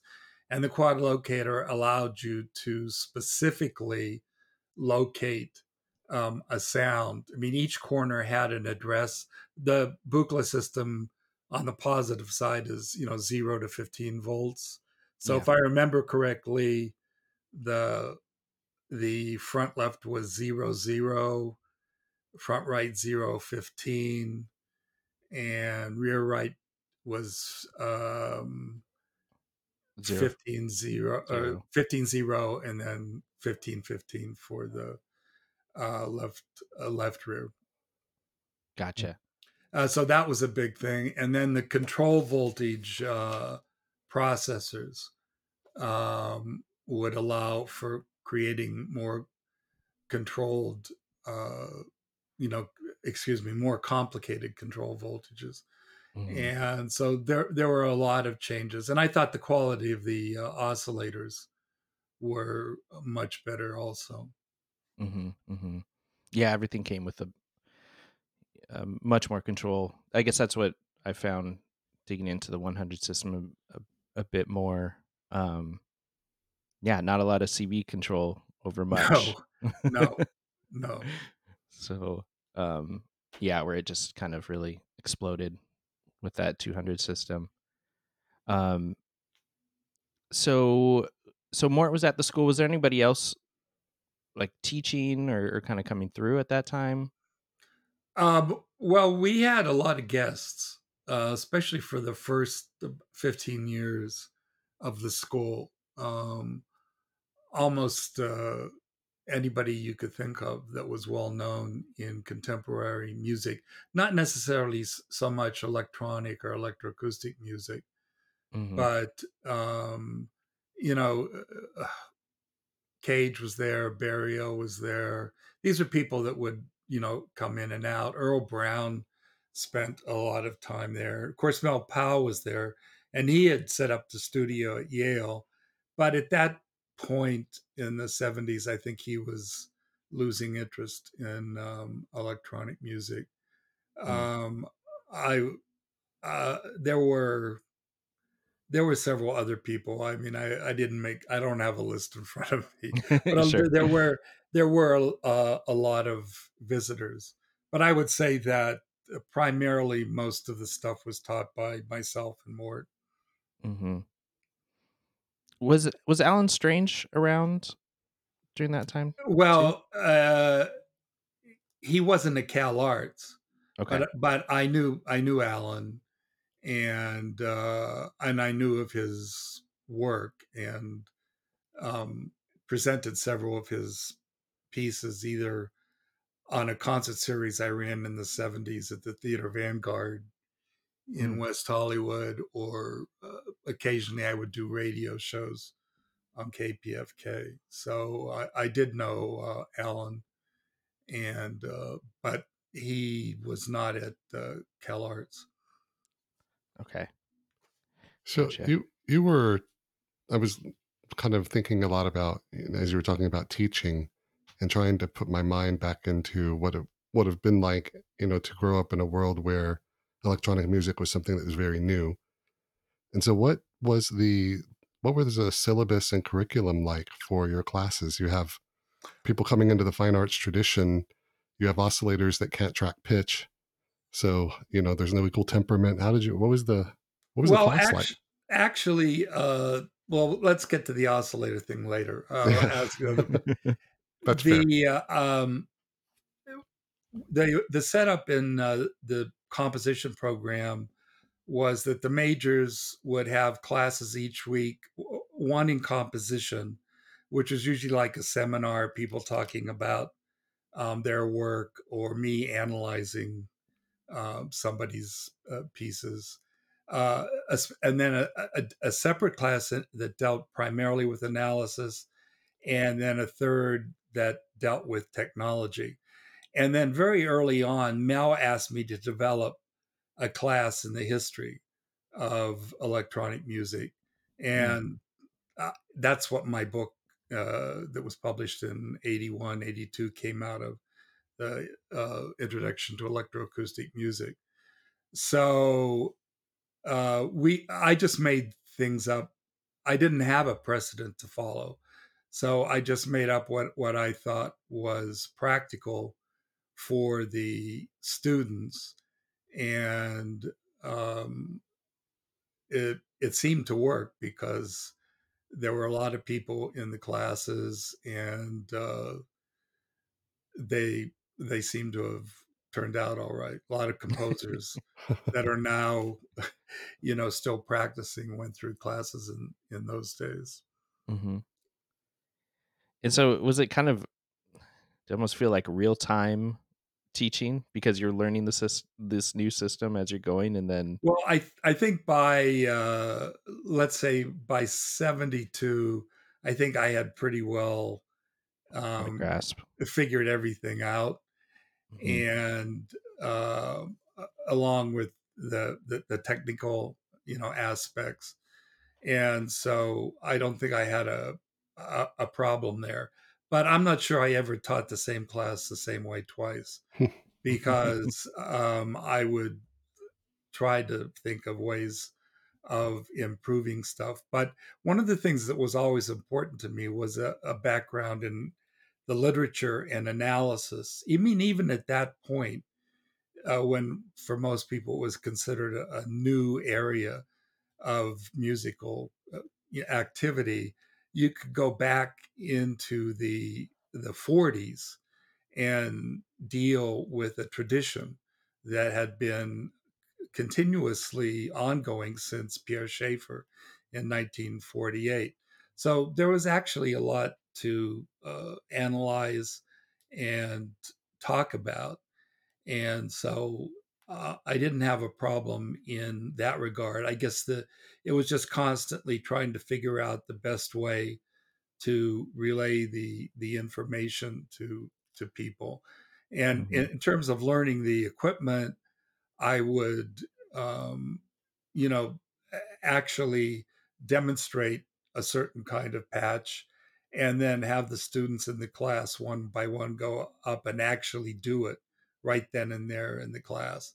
And eventually, by the end of the class, um, they had to physically take the system apart, all the modules, and put them back together. So uh, I felt it was a, a pretty uh, complete. Uh, I don't mean take the modules apart. Take the, take the system, you know, the modules out of the system and put them back in in the order they were before and make sure they understood you know all the technicalities of um, putting a studio together. Mm. so i felt that it was for the t- for that time you know relatively complete. And it also included dealing with the use of tape recorders. We had two and four channel uh, tape recorders at that point and I'm curious when you talk about like having the students pull the thing apart and put it back together um you know with it being a, a modular system and you can kind of place things where you where you you, you know kind of where you want but there seems to be a bit of an architecture that don might have had in, in mind of how things should kind of go. Did you did you kind of set that up in the system of like how where things should be placed or? No we left it i pretty much the same way that uh, they were delivered. Don actually delivered them mm-hmm. and uh, put them together. There were two, we had two large 200 systems. And uh, then occasionally, like with the Fortune modules, I mean, I would add extra stuff for my own work. And you could, you could bring, you know, take some from one room and into another if you wanted. But the point of me mm-hmm. having the students do that was so that they uh, would be able to set up a studio themselves, mm-hmm. either you know in their own home or if they were hired, you know, someplace to to work, so that uh, that would there wouldn't be something that would be unfamiliar or foreign to them in terms of dealing with things on yeah. that level. It didn't go into the area of, you know, actually uh, building or repairing or anything. We had a sure uh, John Payne was our technical engineer, and he handled all of that. And he did teach classes in electronics and building. So if the students were interested in that, you know, they they could take that class. Gotcha. So for your own music at the time, um what like kind of did you start to have enough time to start developing your own um kind of techniques as a Yes. composer?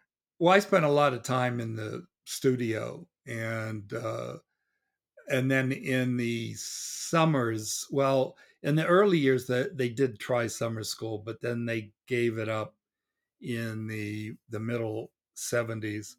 But I Mhm. would say the big thing about uh moving from composing for instruments or live performers to dealing with the the Buchla and creating electronic music was a, a really different way of thinking. And the best term I can think of is gestalt. So that if w- with an analog system, uh, at, because of the physicality, you're setting things up yourself you, you start to think in terms of gestalts rather than in terms of specific combinations of you know pitches or traditional harmony or counterpoint or whatever. So uh, some, things like timbre became extremely important to me and Mhm. the idea that i could i- in those days i used the the term timbral transformation that i could create um, a particular timbre and have it transform into something completely different in real time was an important part of my compositional thinking. So uh, I think that a lot of people in those days, if you look at their instrumental music, their style changes pretty drastically when they get uh, to just working with the Buchla. I think Mort's a good example of that. If you could see his really early instrumental work, even stuff he wrote as a composer, Mhm. um, it was uh, some of it was serial. It was certainly pointillistic, and when he got into using the uh, the Buchla, even the the 100, I think his perspective changed dramatically. I didn't know him then, like in '67 uh, Mhm. or early '68. But I, if you look at the printed music and you listen to the early electronic music, you can hear a big difference. And I think that affected other people as well. Pauline Oliveros is another example. If you were to compare her uh, early written music to what she uh, did in the San Francisco Tape Music Center, is a really Mhm. big difference. So I think it affected me that way uh, very greatly. And one of the when I switched over to computers in 83, 84, um, I had a hard time initially because I had to move back and analyze the gestalts that I had been working with in order to recreate the same kind of um, material Mhm. through you know uh, bits and pieces as it were because with a computer you have to specify everything you can't just patch some things together and and make uh, a sound so uh, yeah i would say that the uh, the 200 uh, or the just working with analog equipment in general uh, informed my work greatly and changed my way of thinking and uh, i think that's still true of of what I've been doing since then. Mhm. Um what I guess what's specifically in that 200 system like helped you achieve what you're going for? Well, okay, let's get back to the oscillator thing. Um, I know that uh, the the 100 oscillators were not at all stable. I know that the 200 oscillators would drift, but um, be I've because they had two control voltage inputs Mm-hmm. into each oscillator, um, it was possible to, to to tune them.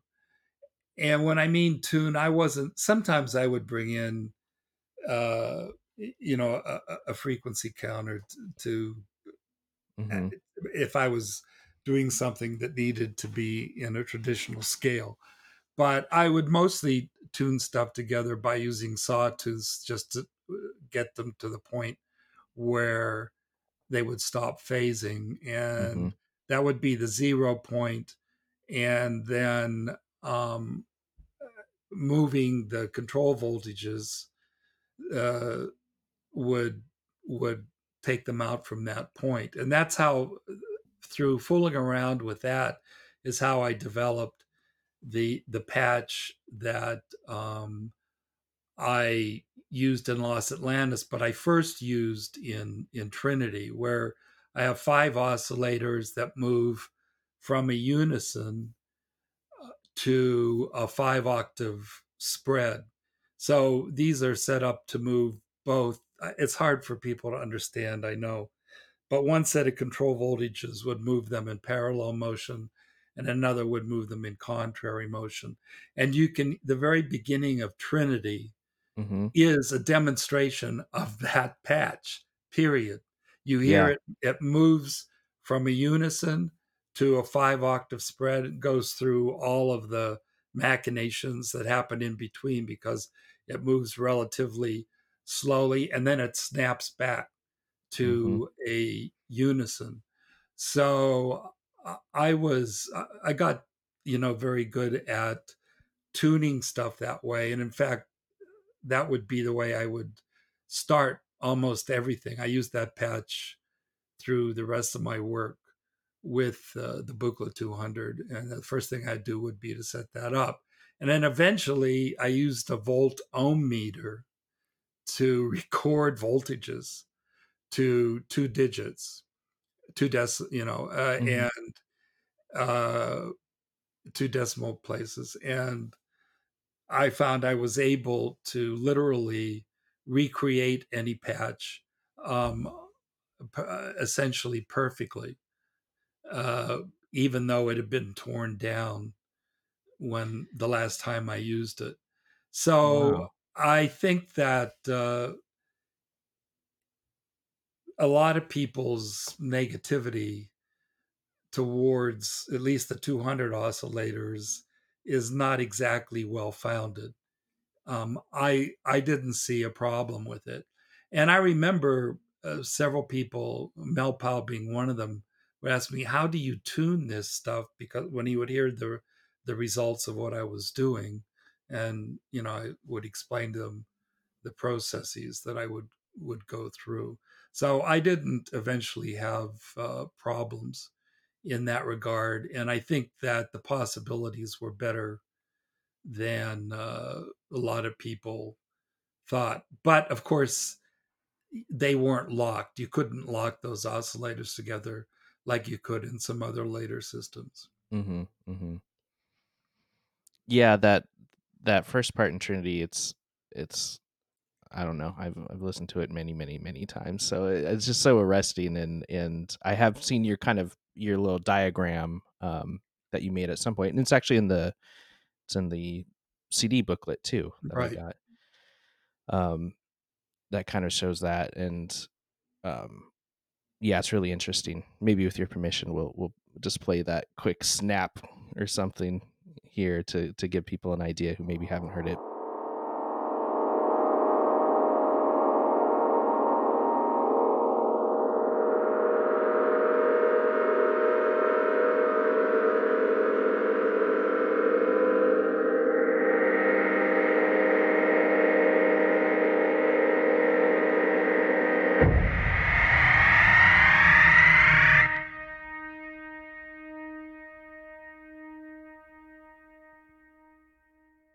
Then I would say the the quad locator was another thing Uh, Okay, There's yeah. a, there's a movement in um, Lost Atlantis, the Dance of the Gods section, where uh, I mean, you can't hear it in quad, of course, hmm uh, which is too bad because I figured out a way.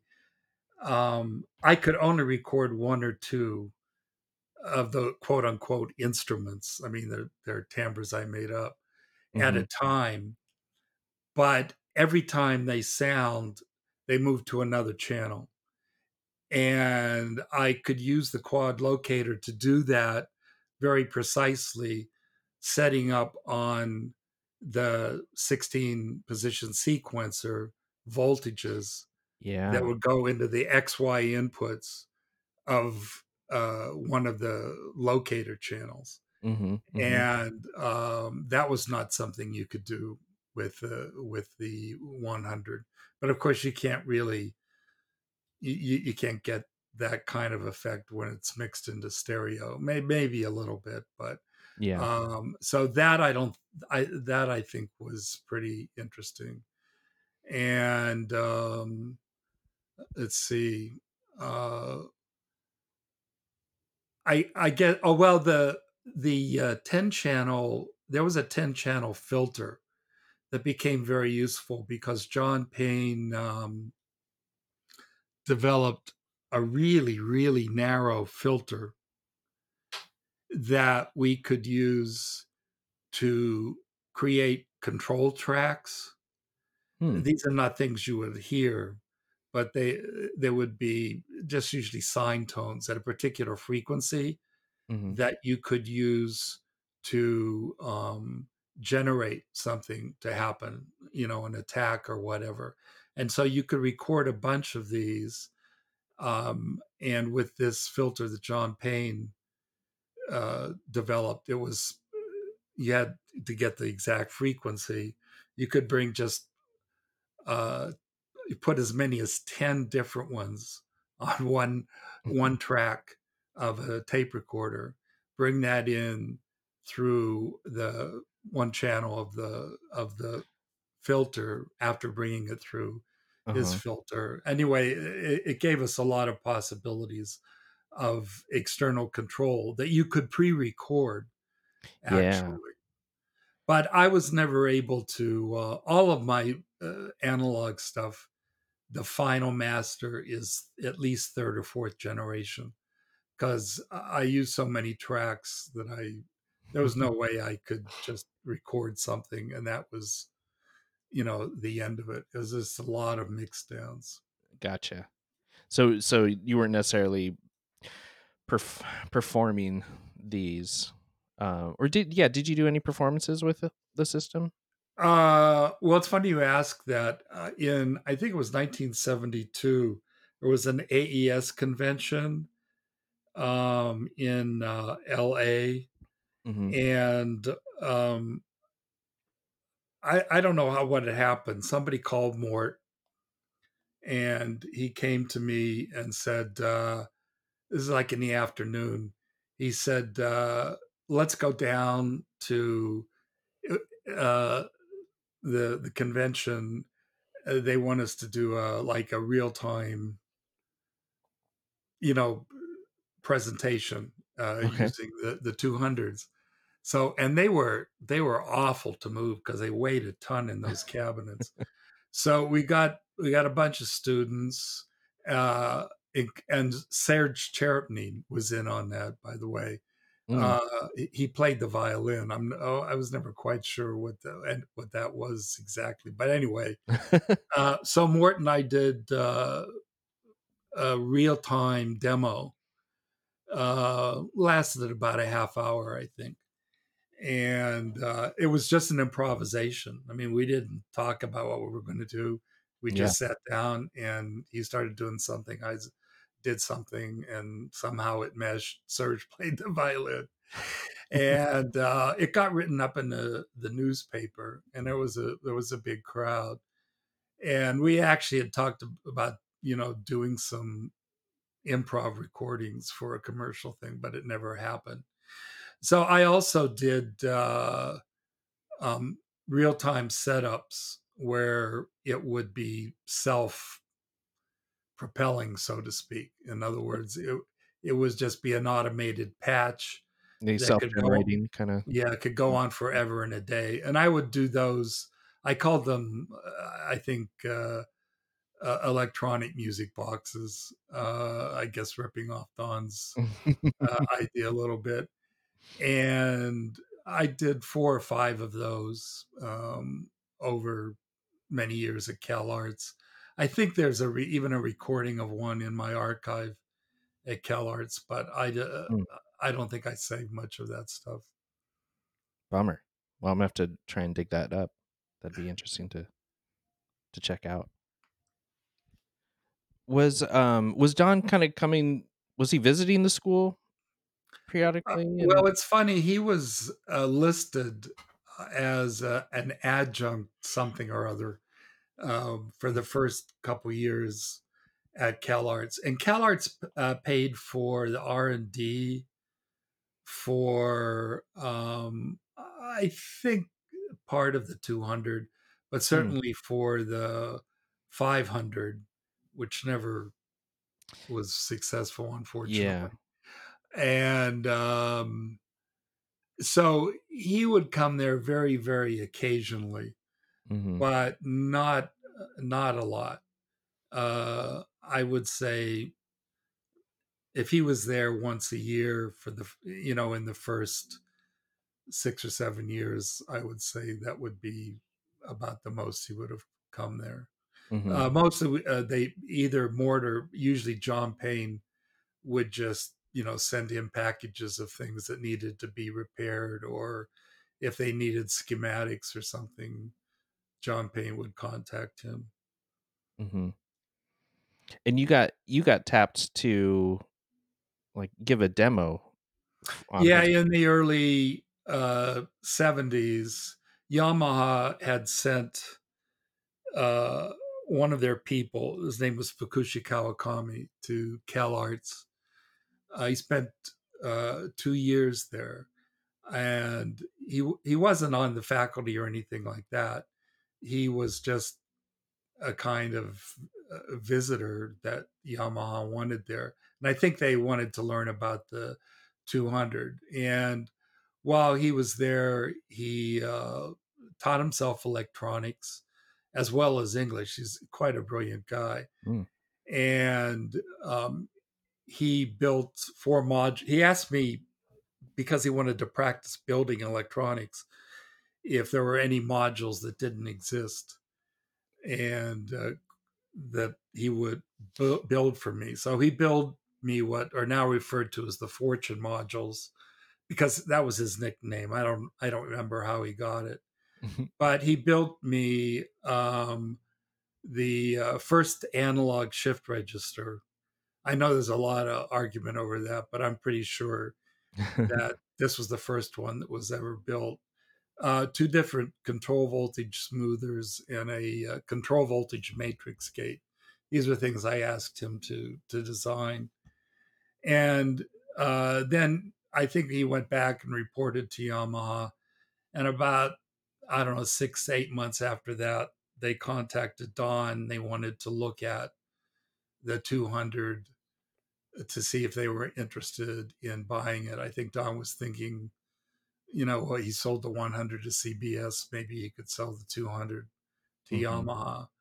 So um, th- Don asked me to do the demo for the executives from Yamaha down at uh, Buena Park, their headquarters in Southern California. So I did that, but they uh, ended up not being interested and went with the, uh, you know, Chowning's uh, research to develop the uh, Digital X design equipment.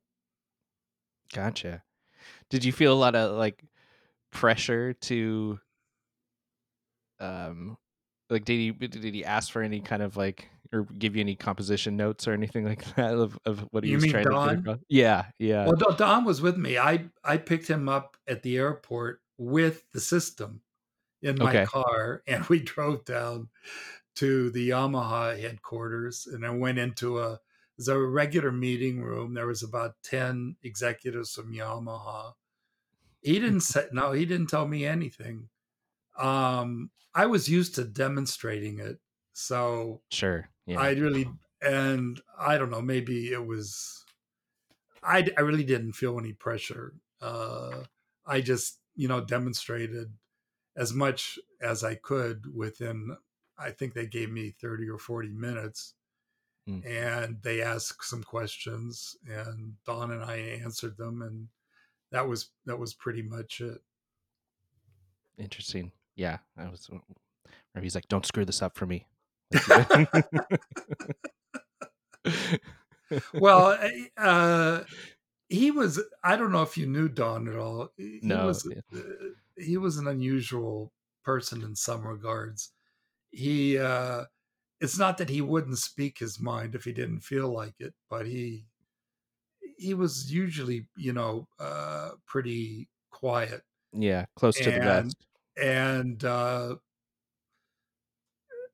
he and I didn't end up being the best of friends because uh, when I was running that series at the Theater Vanguard in West Hollywood, I came up with an idea to do an exhibition um, at uh, the Pacific Design Center, what what what has been known as the Blue Whale. They had never done any exhibitions before, Hmm. and so I I came up with an idea to do. Uh, a an exhibition of of analog equipment as much as I could get, and so uh, I had several people on board for it, and the the uh, Pacific Design Center was willing to open up and do it, Mhm. and I kept pressing Don to get, uh, you know, to commit to it, and he got ticked off by me asking him, I guess, one too many times, and um, that was around seventy six or so, and after that, he and I had almost no contact whatsoever. Gotcha.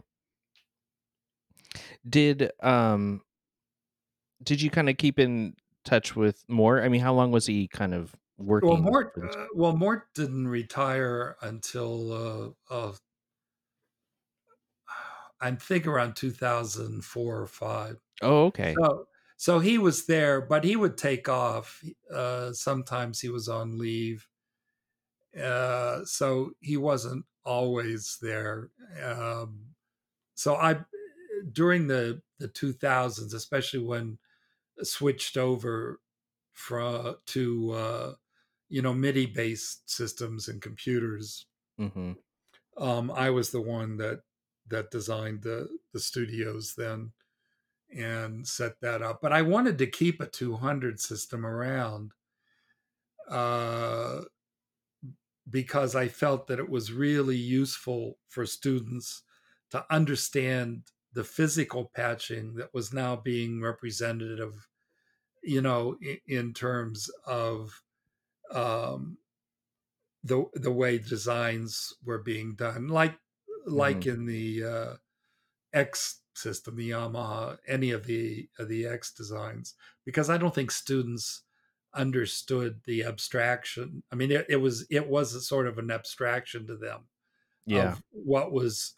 going going on, and if they actually would patch an analog system, they would know what what that was mhm. but I lost. I sort of lost. Eventually, um, people didn't want to use the analog stuff, and it was all sold, unfortunately. And then about ten years later, analog started to get hot again, and uh, everybody was sorry that the 200 was the stuff was gone. They got a couple Serge systems, which of course were developed at CalArts. Uh, CalArts paid for the R and D for that too, oh, uh, and uh, the Serge systems are. If you know the 200, the Serge systems are not very foreign to you. I think. Mm-hmm. yeah. I, I I tend to keep my blinders on, um, and uh, because you know the the pocketbook will get even more lighter somehow. I don't, Oh, I don't know how that could then happen if I really start to go down the Serge uh, rabbit hole. But uh, you know, that'll be some other time for some other podcast, I guess. Okay. um, uh, going back real quick to the uh those the fortune modules. Um, the one that you kind of ex- explained was a bit um i think you did say to me that it's a bit hard to describe but it was the control voltage um, matrix gate and i was kind of wondering how you ended up using that or what was its function was well for uh, you. that uh that allowed me to create um very complex control voltages you know not uh some simple adsr kind of thing Mhm. uh, which is what uh, i wanted to do i needed to do in order to create these kinds of timbral transformations that I was talking about. A good example, I think, is the last movement of Lost Atlantis, the destruction uh, part, or even the Atlantis Shall Rise, the second part of the last movement. Uh, because what you're hearing is happening in real real time, um, and you're moving through tr- transformations of timbres in multiple ways, including um, uh, the the types of envelopes that are used, Mhm. and in fact, and this was even used to create uh, a kind of simula- simulation of the Shepard tone effect that you hear in the the first p- part of that. So it was a way to um, be able to create and mix complicated control voltages together or you know bring them in quickly uh, take them out quickly in order to change whatever it was that that they were controlling yeah so kind of like a yeah mixer fader And so instead of like pulling something out and repatching it right I mean, one of the reasons that I mean now I think it, it would probably be different because you have computer control, you know, over analog systems. But one of the reasons that I ended up going to uh, computers around 83, 84 was because I just wanted to do things that were increasingly complicated in that regard. hmm And so it was easier to just describe exactly you know what you wanted in terms of the the data uh, coming from the computer yeah than to keep stepping back um, on the Buchla system. What I mean by that is, okay, you have the oscillator. Let's just talk about frequency, but that's just one example.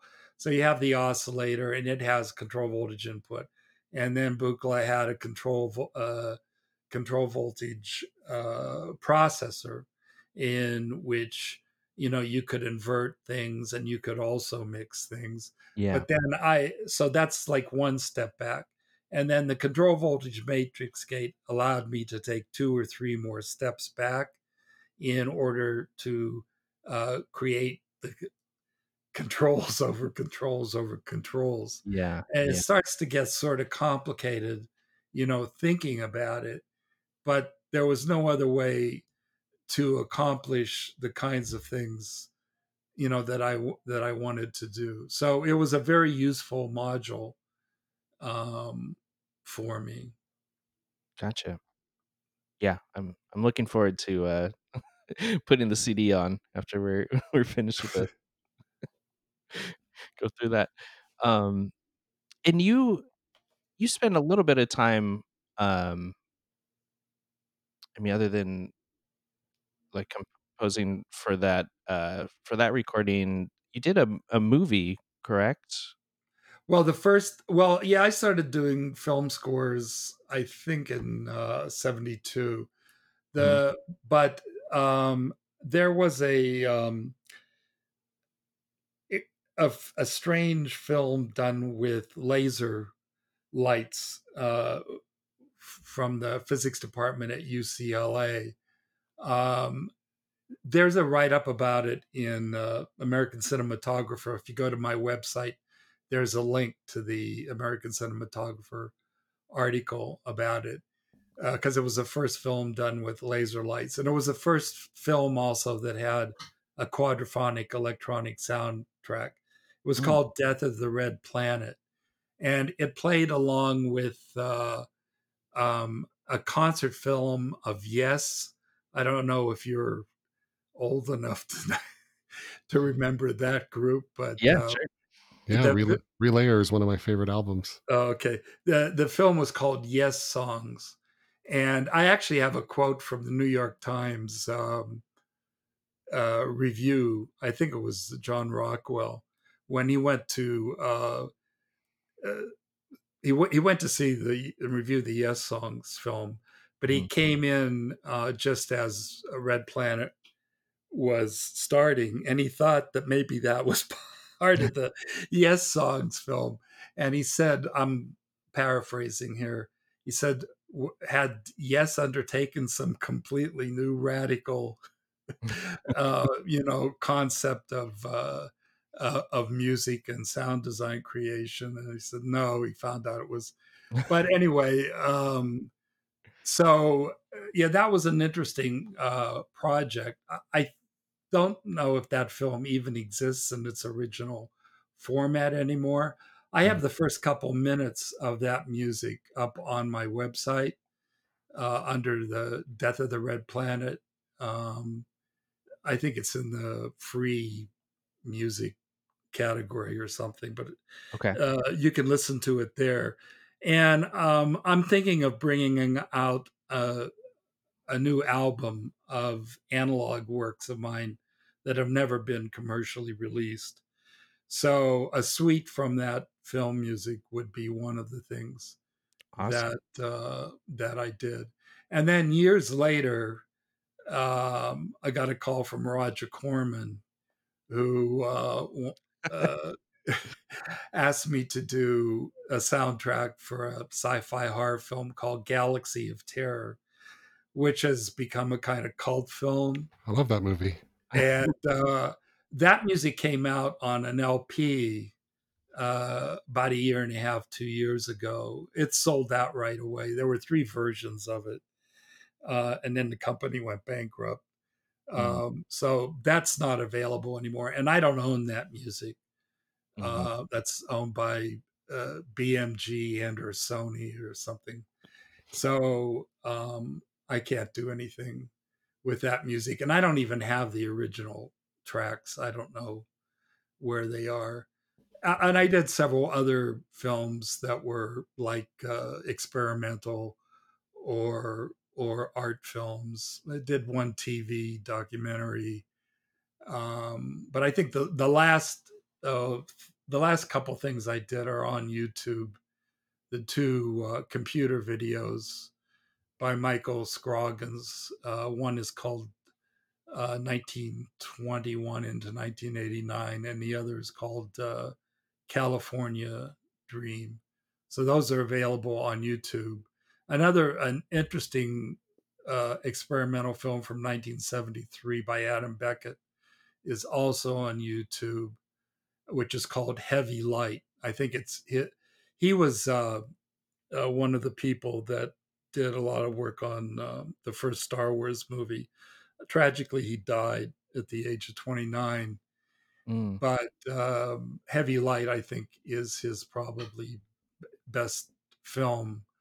Um, there was a DVD of his works brought out about a couple years ago, too, from um, uh, an institute in LA. And I'm sorry, I can't remember the name of that institute now. So, yeah, I've I've done uh, several films, but I I think the last one I did was uh, 1989, 1990, around there. Mm-hmm. Was that a pretty surreal phone call from um, to to get to work on a Galaxy of Terror? Well, actually, uh, uh, how that happened was uh, I don't know if you had ever heard of the pianist Leonid Hambro. Um, he was the pianist for the New York Philharmonic. Uh, and then he became Victor Borge's partner. They toured and did a lot of work in, in Vegas together in the 60s. And Mm. he was the uh, he was named the dean of the instrumental uh, faculty at CalArts.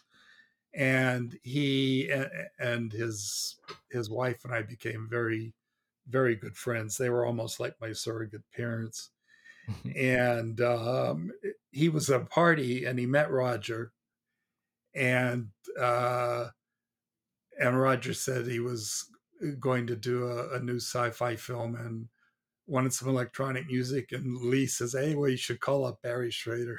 it gave him my number, so he called me a couple days later. And I went in and talked to him and showed him some work I had done, and he hired me for that for that film which was one of the most exhausting experiences of my life. and if you're if you're interested in that story, uh, it's on uh, I'm sure you know the Matrix Synth website. yeah. He did a, a huge interview with me over about a year and a half. That that's almost like a, a autobiography, and I talk a lot about uh, working on that film um, in that Yeah. It se- se- seemed like it kind of soured your experience and, Uh, and yeah, trying to move forward with that well I- type of work. I, I could, yeah, it was, it would have, I would have had to have quit my job at CalArts hmm in order to try to make it in that business. And there was no guarantees. And um, I didn't feel that it was worth me taking the risk. Plus, I would have had to put out an awful lot of money to have my own studio Yeah. uh, I was able to use CalArt Studio for that. Actually, that's the only. I think that's the only film you, that was ever scored with a Buchla 200. Mm. Yeah. Um, it might be. Yeah. well, major major release anyway. I'm sure there's weird little indie films or something. Oh something. yeah, they, yeah. There's there are small films. I mean, like the one, uh, like the ones I mentioned. yeah. Uh, heavy, you know, light by Adam Beckett. That was Buchla 200 also. But, But, probably uh, is the only major studio, you know, the, or the only major release. I'm trying. I'm racking my brain thinking about it.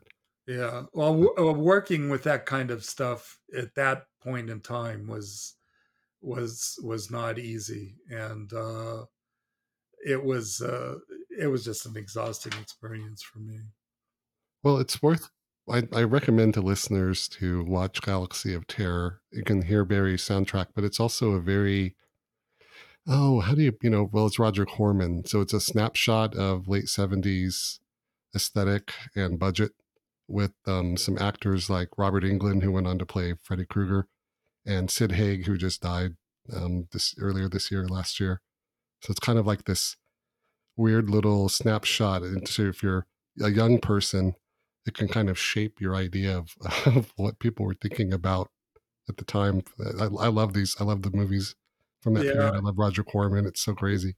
Well, really, uh, Roger told me that was the most expensive movie he had ever made. Wow. uh, to that to that point. There's a lot of argument about how much it cost. I, I don't honestly know, but he said it was the most expensive he had ever made. Yeah it had some other uh, big stars in it: Edward Albert, Yep. Uh, yeah, Erin- Erin Erin Moran. Yeah, she played Joanie on Happy Days, right? and, And, it had uh, um, Ray Walston. He was Right. the uh, in Fast Fast Times at Ridgemont High. yeah, um, yep. my favorite Martian. My favorite Martian, right? The TV show. So uh, yeah, it was a it was a really interesting cast. And this was after Aliens had or Alien had come out, right? So this was kind of Yes. Yeah. Well, people uh, keep, people say it is a it's a rip off of Alien. Some people say it's a rip off of uh, uh, Forbidden Planet. A little of both, It- maybe. Mhm. It it it has maybe you know some uh, relation. Mhm. I it, was the guys that wrote the script really wanted it to be some kind of metaphysical uh, slash horror sci-fi yeah. thing, and Roger really wanted it mostly to be horror sci-fi. uh, I mean, the famous worm scene, uh, Roger directed himself because the the name director uh, he didn't want to do it uh, was was my understanding. And and when the movie was first uh, submitted for a rating it got an x.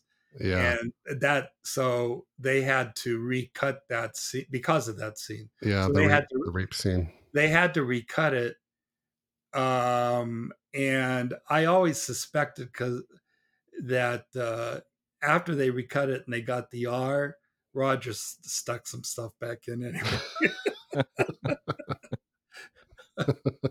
he actually he's he's a you know he's a re, uh, he's still alive. I haven't had any contact with him for ages, but he, he was a really nice guy. Uh, I mean, I the, the director and other producer were very difficult to work with, but I found him very nice to work with, and uh, uh, he he knew exactly what he wanted. He knew who his audience was, and he was in it to make a buck. And yep. mm-hmm.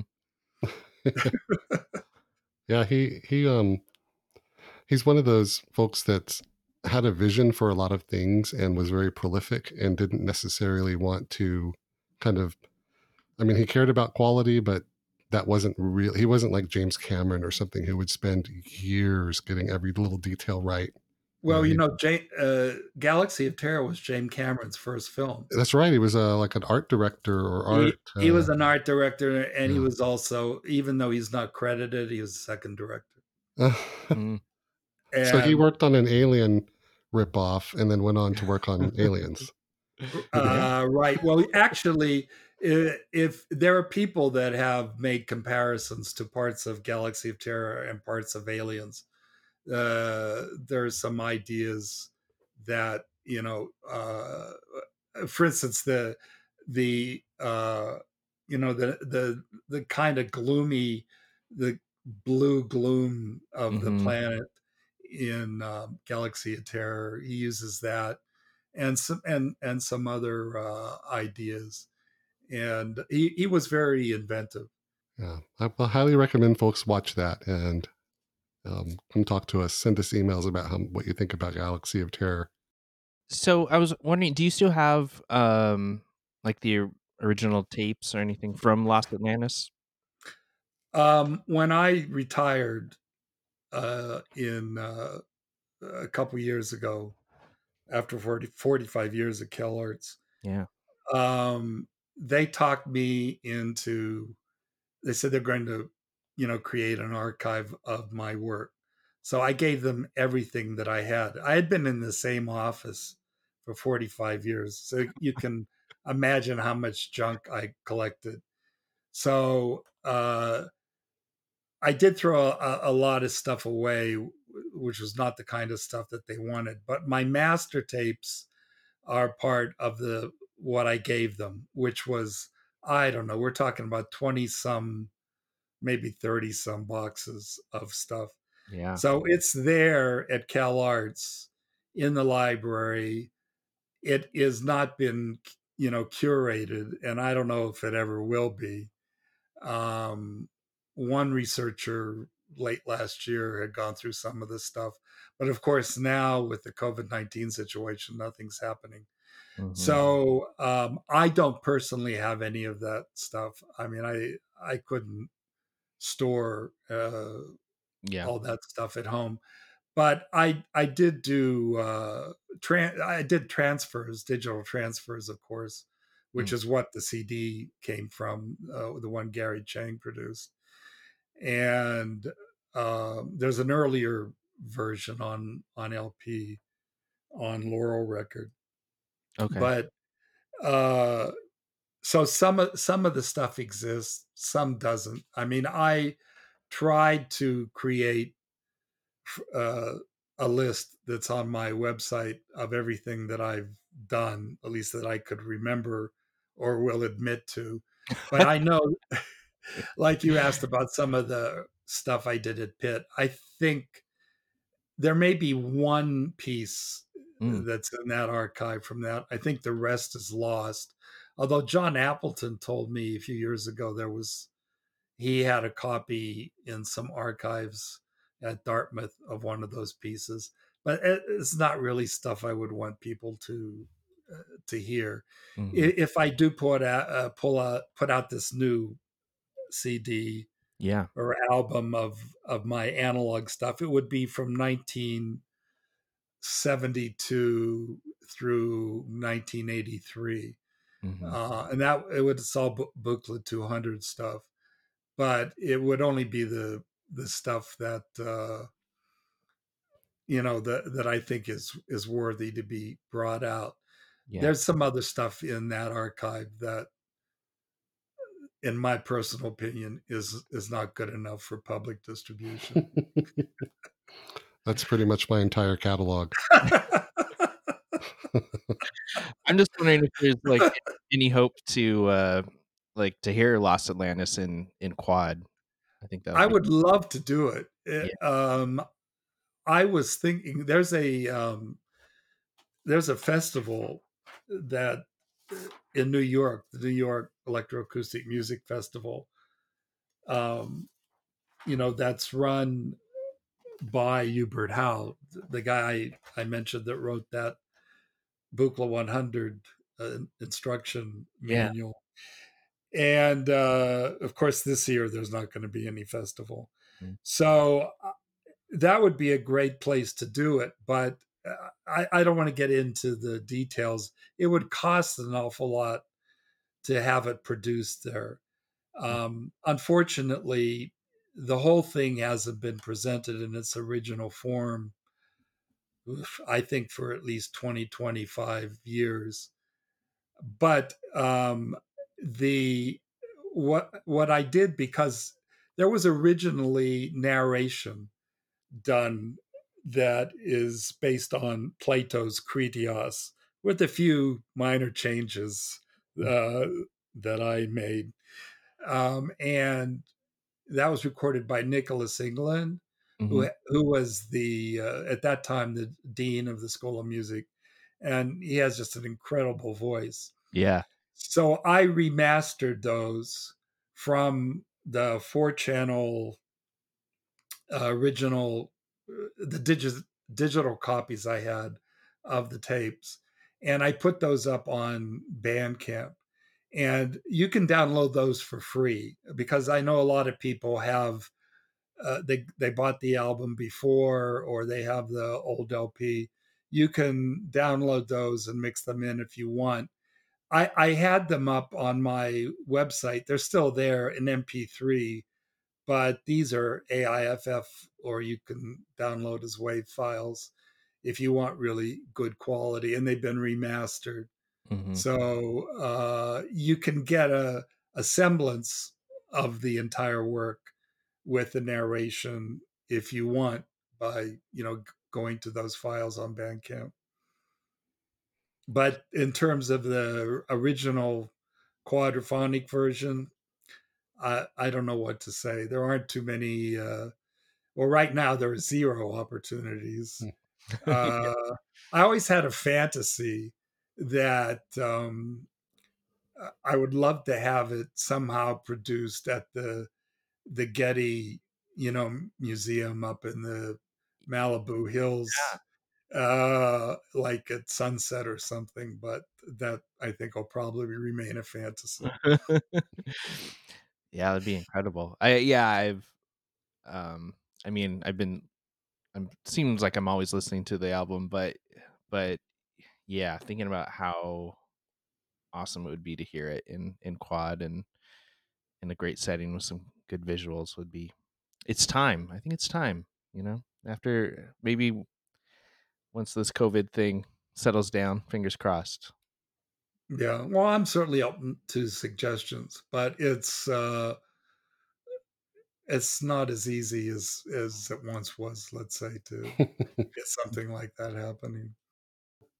I wanted to ask you about the Shepard tone, hmm and I guess the thing. So I've been, I've listened to Lost Atlantis. I mean, the CD many times, And at first, when I first heard the Shepard tone, I thought, well, that's the cool thing about it being an auditory illusion. I wasn't sure I actually heard it. So that was kind of funny. but the um, creating it with the 258s, you know, you've got like if you have an A4 at uh, 440 hertz, and then you, um, you know, you have an A3 at 220, and so on. The the hard part in doing this in Buchla is that volume modulation. So that as the if you're doing a glissando down, you know, you have to mix out the volume of the first sound so that the volume of the second sound comes in.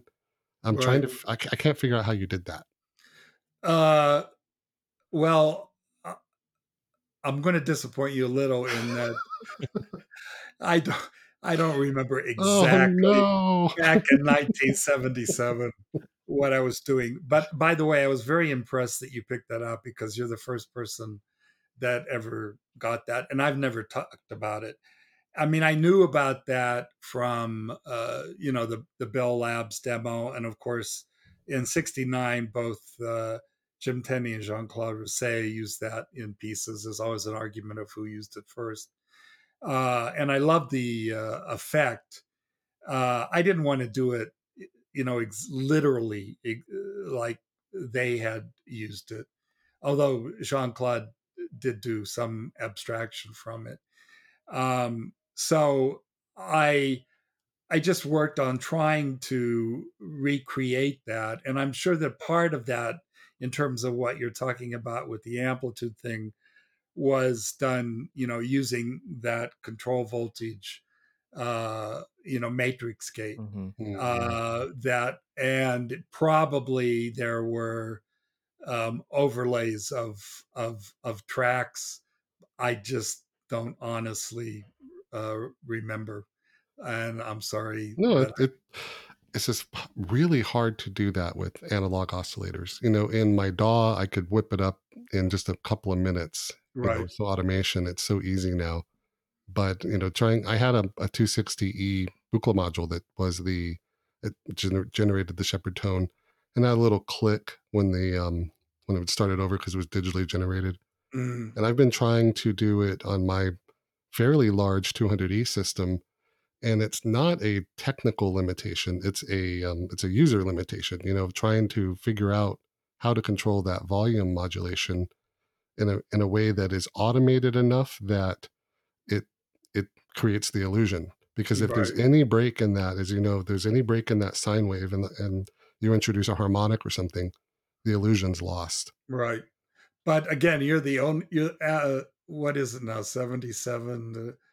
Uh, uh, well, I'm not getting you're, you're the only person that's ever that's that's ever noticed that, and um, I, I I appreciate that.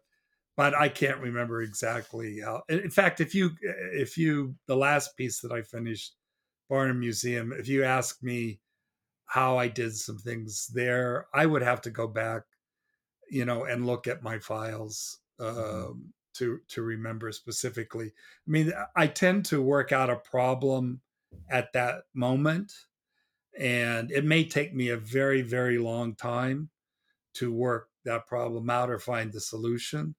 But once that's over, then I, am on to the next thing.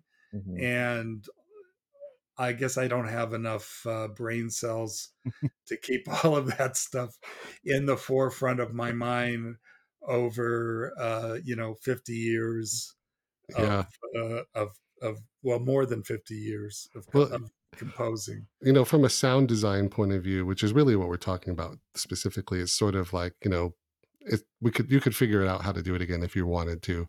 But what's really interesting about it in the piece is that, uh, first of all, you use it very briefly, and um, there's a there's a tension that it introduces that I really liked, and you know you don't hear that that very often. You don't hear the Shepard scale very often in music, unless it's being used in a way too well, like in the uh, the Dark Knight soundtrack. Hans Zimmer mm-hmm. used it right for the um, the sound of Batman's vehicles because right. it just feels like it's always accelerating yeah. that get, that gets fatiguing.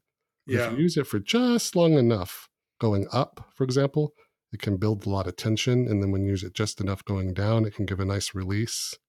And so you have to hit that sweet spot. And I felt like you really that's one of the things I really liked about your use of it is because it's just there and then it goes away. Yeah. Well, I, I have a particular philosophy, uh, which I, I'm not sure it's widely appreciated among my uh, fellow composers uh, in the in the field. All, but my primary concern. uh, Well, let, let me put it this way: for me, te- technology is a means to an end. I'm Mhm. not too interested in works that are demonstrations of technology and not much more. So I'm interested in the the music. I mean, I want to communicate musically to people, and so I try to um, have the technology be invisible, and it doesn't bother me that people don't understand what I've done.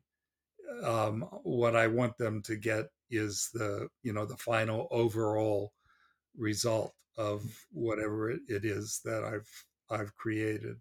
So Mhm. I really appreciate you saying that. And again, I I I was impressed that you noticed that. I live a lonely life, Barry. Robert's got time. nobody, nobody understands me. I think it's I think it's a matter I think it's a matter of perception. Um, uh, I mean, different people have different ways of perceiving things. Uh, I guess uh, you, but from people in the field, I think one expects maybe a little more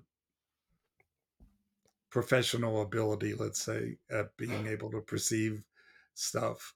But I- don't I don't talk about the technology of what I've done an awful lot. I think the Lost Atlantis CD of all my CDs uh, goes into that more than any other. I mean, the hmm Monkey King and um, uh, Barnum Museum uh, which have a lot of technology. I mean, it's computer, of course, behind it. I don't even mention it um, because those are uh, they have literary uh, backgrounds and and in the booklets of those CDs. I just really relate the the stories and so forth. So. For uh, I'm not saying technology is not important. It, it's paramount. Otherwise, you wouldn't be able to do you what you are able to do. The the music couldn't exist without it. But I would like it to remain invisible, you know, behind the curtain kind of thing, in terms of having the music be the most important thing and always out in the in the forefront. So I appreciate your your comments on that. Yeah, I guess you probably always you want the music to stand up on its own without being like, "Hey, look, here's how I did it." Yeah, yeah. right. Well, that's the thing people are always asking, what programs did you use? And I've never said it, but I always feel like saying, what does it matter? Uh, because it's because it's it's how you implement Mhm. something. There there you know, it's like some people have been looking for the holy grail their entire life and it's not out there. They're not going to find it. It's how you deal with something, um, not so much what it is that I think you're you're dealing with. I mean, Mhm. some of the really early electronic music, which sounds maybe fairly primitive to our ears today, it has some personality. I think that's why people like uh, Louis and Bebe Barron stuff. It has a particular quirkiness and personality to it Totally. that is is unique, and um, that that kind of stuff is is very important to me in terms of the you know the quality of the music. You know, I think that the question about how did how did you do something comes up a lot in the in these worlds where we're using tools that uh, challenge people's kind of general acceptance of what is what is done You know, if you you're not going to ask, you know, Itzhak Rabin how he plays his his instrument. Itzhak, Itzhak Perlman plays the violin. You know, how did you get that sound? Because people know what a violin is. Uh huh. And the when I was in um, London a few years ago, I was at the Tate Modern, and I was really into painting at the time, doing a lot of geometric shapes, heavily inspired by Mondrian and Rothko and stuff. hmm And I really wanted to understand how Kazimir Malevich got those straight lines in his suprematism work. And they had it there. So I got I got to the went to the museum. And the great thing about the Tate is you can get really close to the paintings. And I leaned on on that and the lines are not straight. They're actually really craggy. It's just the farthest away you get from the painting, the lines come together. Huh. Mm-hmm. So he didn't have like a straight edge or something. It just looks like they're really, really sharp lines. It's a beautiful painting anyway. And it started making me think about how when you are the artist, you take the tools for granted and they're not necessarily part of your composition. They're a detail of the of the piece of art that you're creating. But sometimes that's the only way that people can really begin to relate to the work so they can understand and, and get a vocabulary for how it was created you know so that they can they appreciate it and they want to relate and they want to connect with it in a new way. And understanding you know the genesis of it or the tools that were used to create it can play a big part of that. And that i think that's kind of what we see with you know with your early work with the Buchla we're now in the 21st century if you did this now for the first time it would be interesting but it wouldn't be it would still be beautiful but it wouldn't be groundbreaking like it was in 77 you know? So people now want to understand how they know it's groundbreaking they want to relate to that and they want to know what you did differently because it's still difficult to achieve some of that stuff now and th- they want to relate back to that in a vocabulary that still hasn't really been fully established. Kind of going back to that suprematism example i still can't make straight lines in my paintings no matter how far i stand away from it Mhm.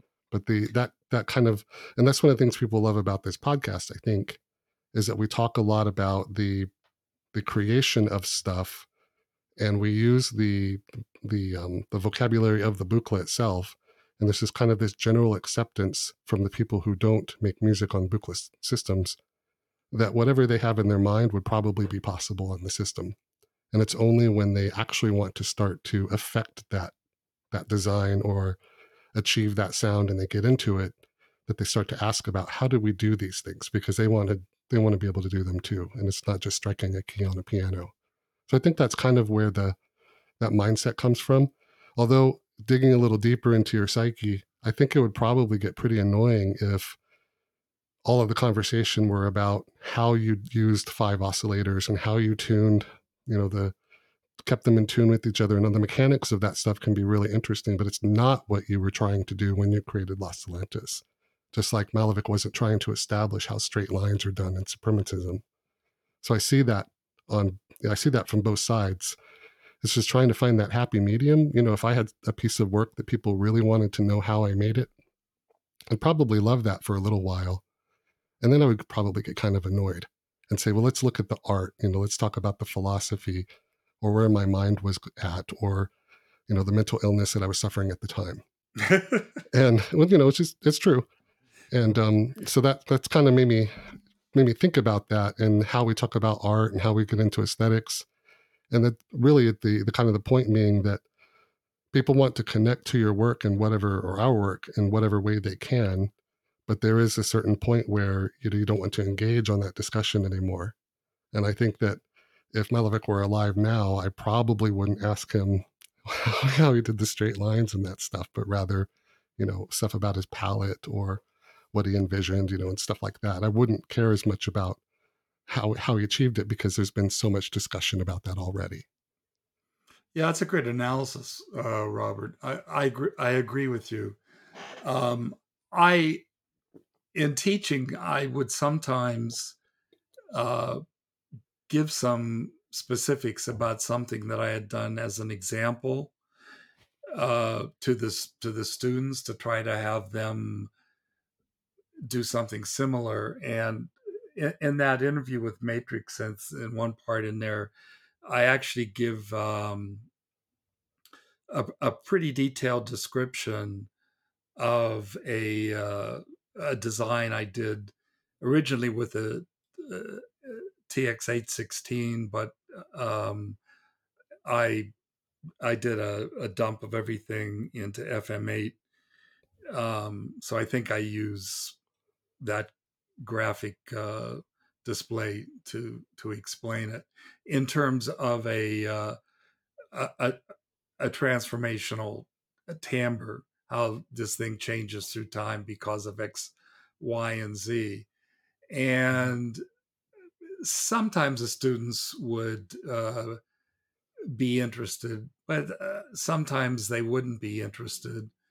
And uh, there was, with some students, I noticed there was always a point that if you got uh, too technical, I mean, like I, I would have them do, uh, which a lot of them didn't like, you know, uh, problems in terms of uh, um, analyzing the details of a particular FM design in terms of the frequency constituents and uh, etc.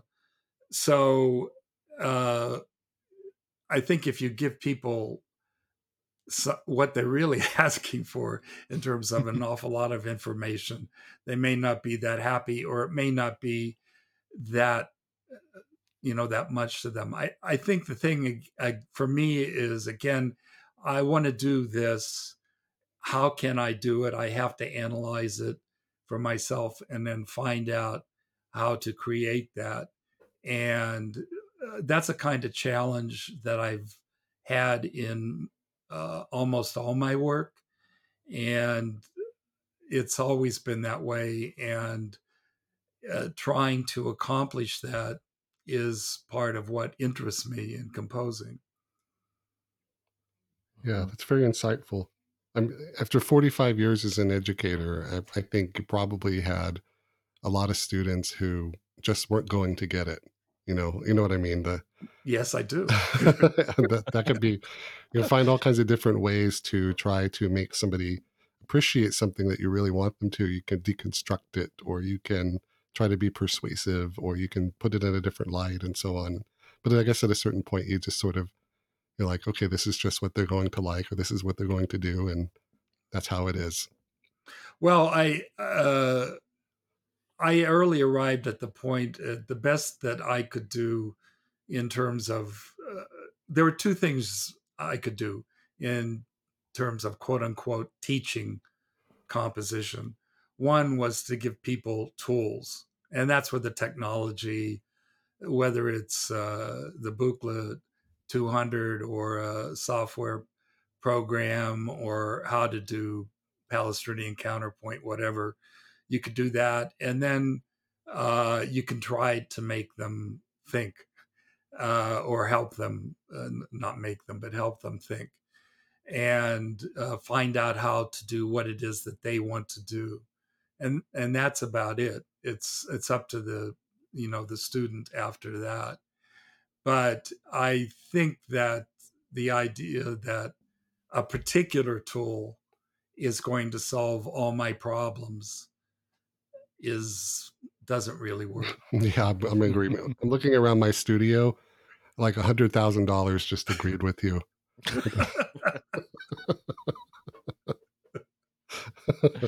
Not literally. I if I had spent that much, I I don't I don't know what I'd probably be at my second job right now. But you know, there's that like, oh, this new piece of gear, this pedal or this synth or this module or whatever will be the thing that unlocks this composition that I have in my mind. Well, there are people. There are people that uh, um, I have an awful lot of Facebook friends and people email me and so forth, and they send me pictures of their studios and uh, sometimes I'm aghast at mm-hmm. there are just walls full of equipment, and uh, here I'm sitting at my studio now, which is a, a Mac Mini with a Samsung monitor uh, on a really, I guess, what is a kind of elaborate card table. Um, yep. And uh, it's not it's not that I uh, am saying anything negative about having a lot of equipment because if you enjoy it and can do stuff with it, I think that's that's great. But um, I do have a lot of plugins. I have probably hundreds of plugins, so I I guess it's the same kind of thing. Um, yeah, they just take up less space. but yeah. uh, uh, but I think that uh, I I am really surprised at the sheer size of some people's studios that they send me in in, in, photographs. Um, rarely, though, do they send me uh, sound files, mm-hmm. but but but I do get pictures. So a little subtext there. Yeah, I was I felt so dejected when I found out that Klaus Schulze, who was one of my all-time favorite composers, you know, Berlin School, uh-huh. dozens of albums, he sold almost all of his hardware.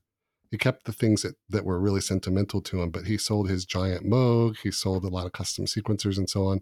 And he uses he doesn't make music anymore, but up to this point, he used a, a MacBook with, you know, plugins and stuff because he could be he, he just wanted to write music. He didn't he wasn't a gear fetishist he just used the gear that was available to him.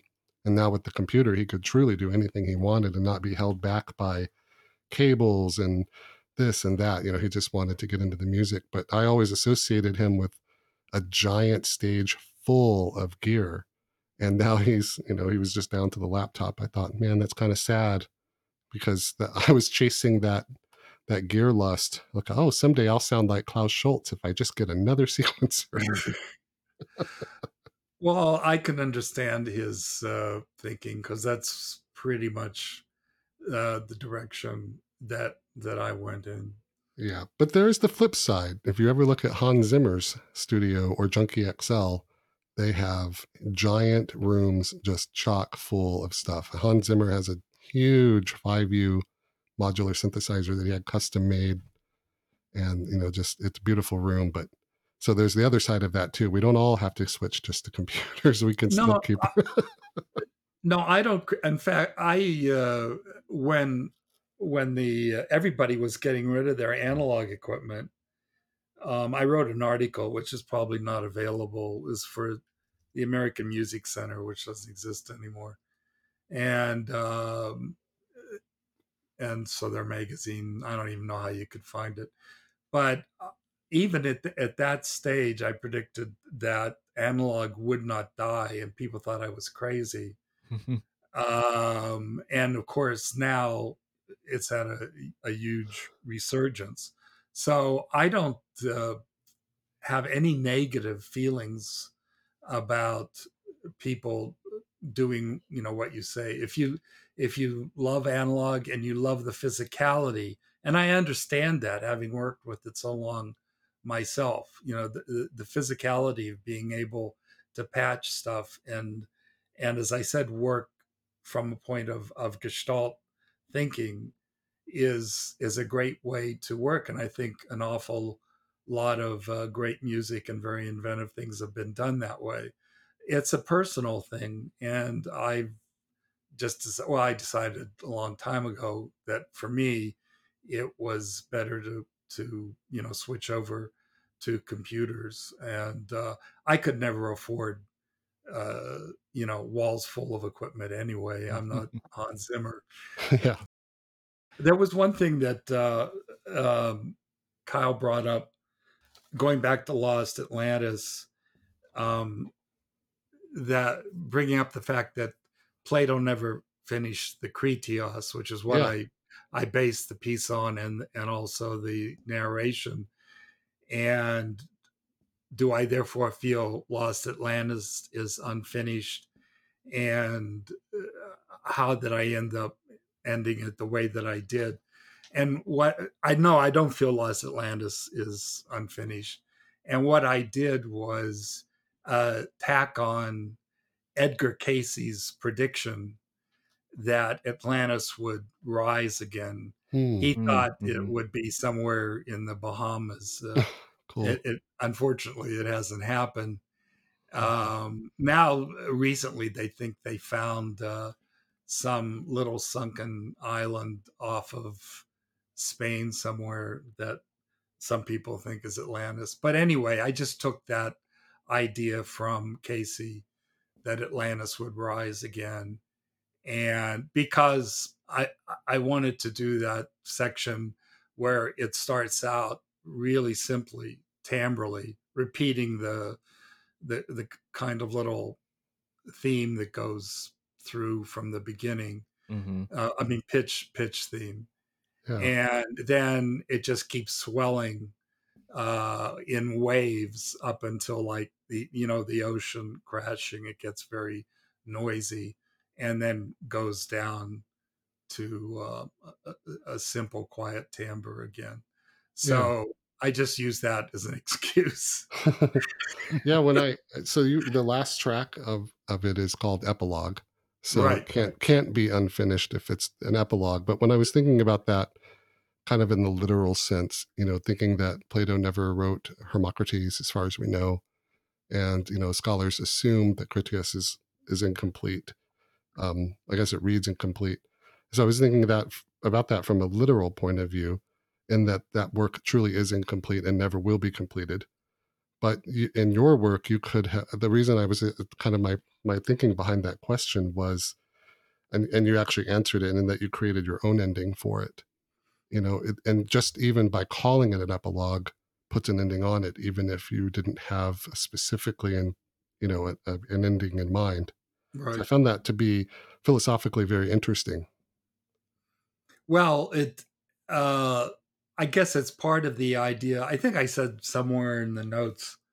Again, remember, uh, uh, it's a long time since I wrote them, but that I mean, to me, Atlantis is uh, it's a place that never was or never will be, but has a kind of uh, hopeful promise Mm-hmm. that uh, I think we as humans like to think might be possible somewhere. And so bringing that Edgar Cayce yeah idea in there just sort of ends it on that, you know, what if uh, kind of thing. But I think that musically it it does come to uh, a close.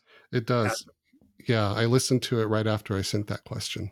And I thought, well, I guess I shouldn't have asked that, but still pretty interesting nonetheless.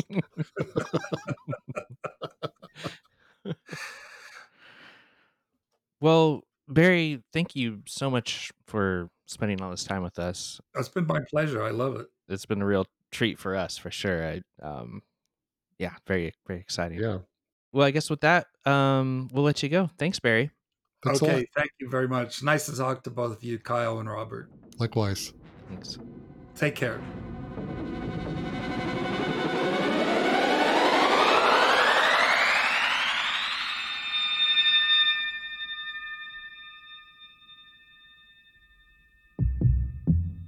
Would like to thank Barry for being on the show.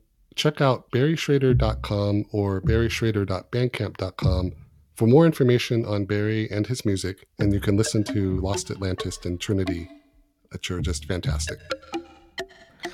Check out our friends Tim Held's podcast, the Padre Modcast, as well as Ben Wilson and Ed Ball's Esoteric Modulation podcast. Visit waveformmagazine.com for more details on how you can subscribe to the quarterly synthesizer magazine. If you want to help support the show, you can do so through Patreon at patreon.com slash source of uncertainty. You can find out more about the show or contact us through our website, sourceofuncertainty.audio. We'd love to hear from you. Find us on Instagram at source of uncertainty. Until next time.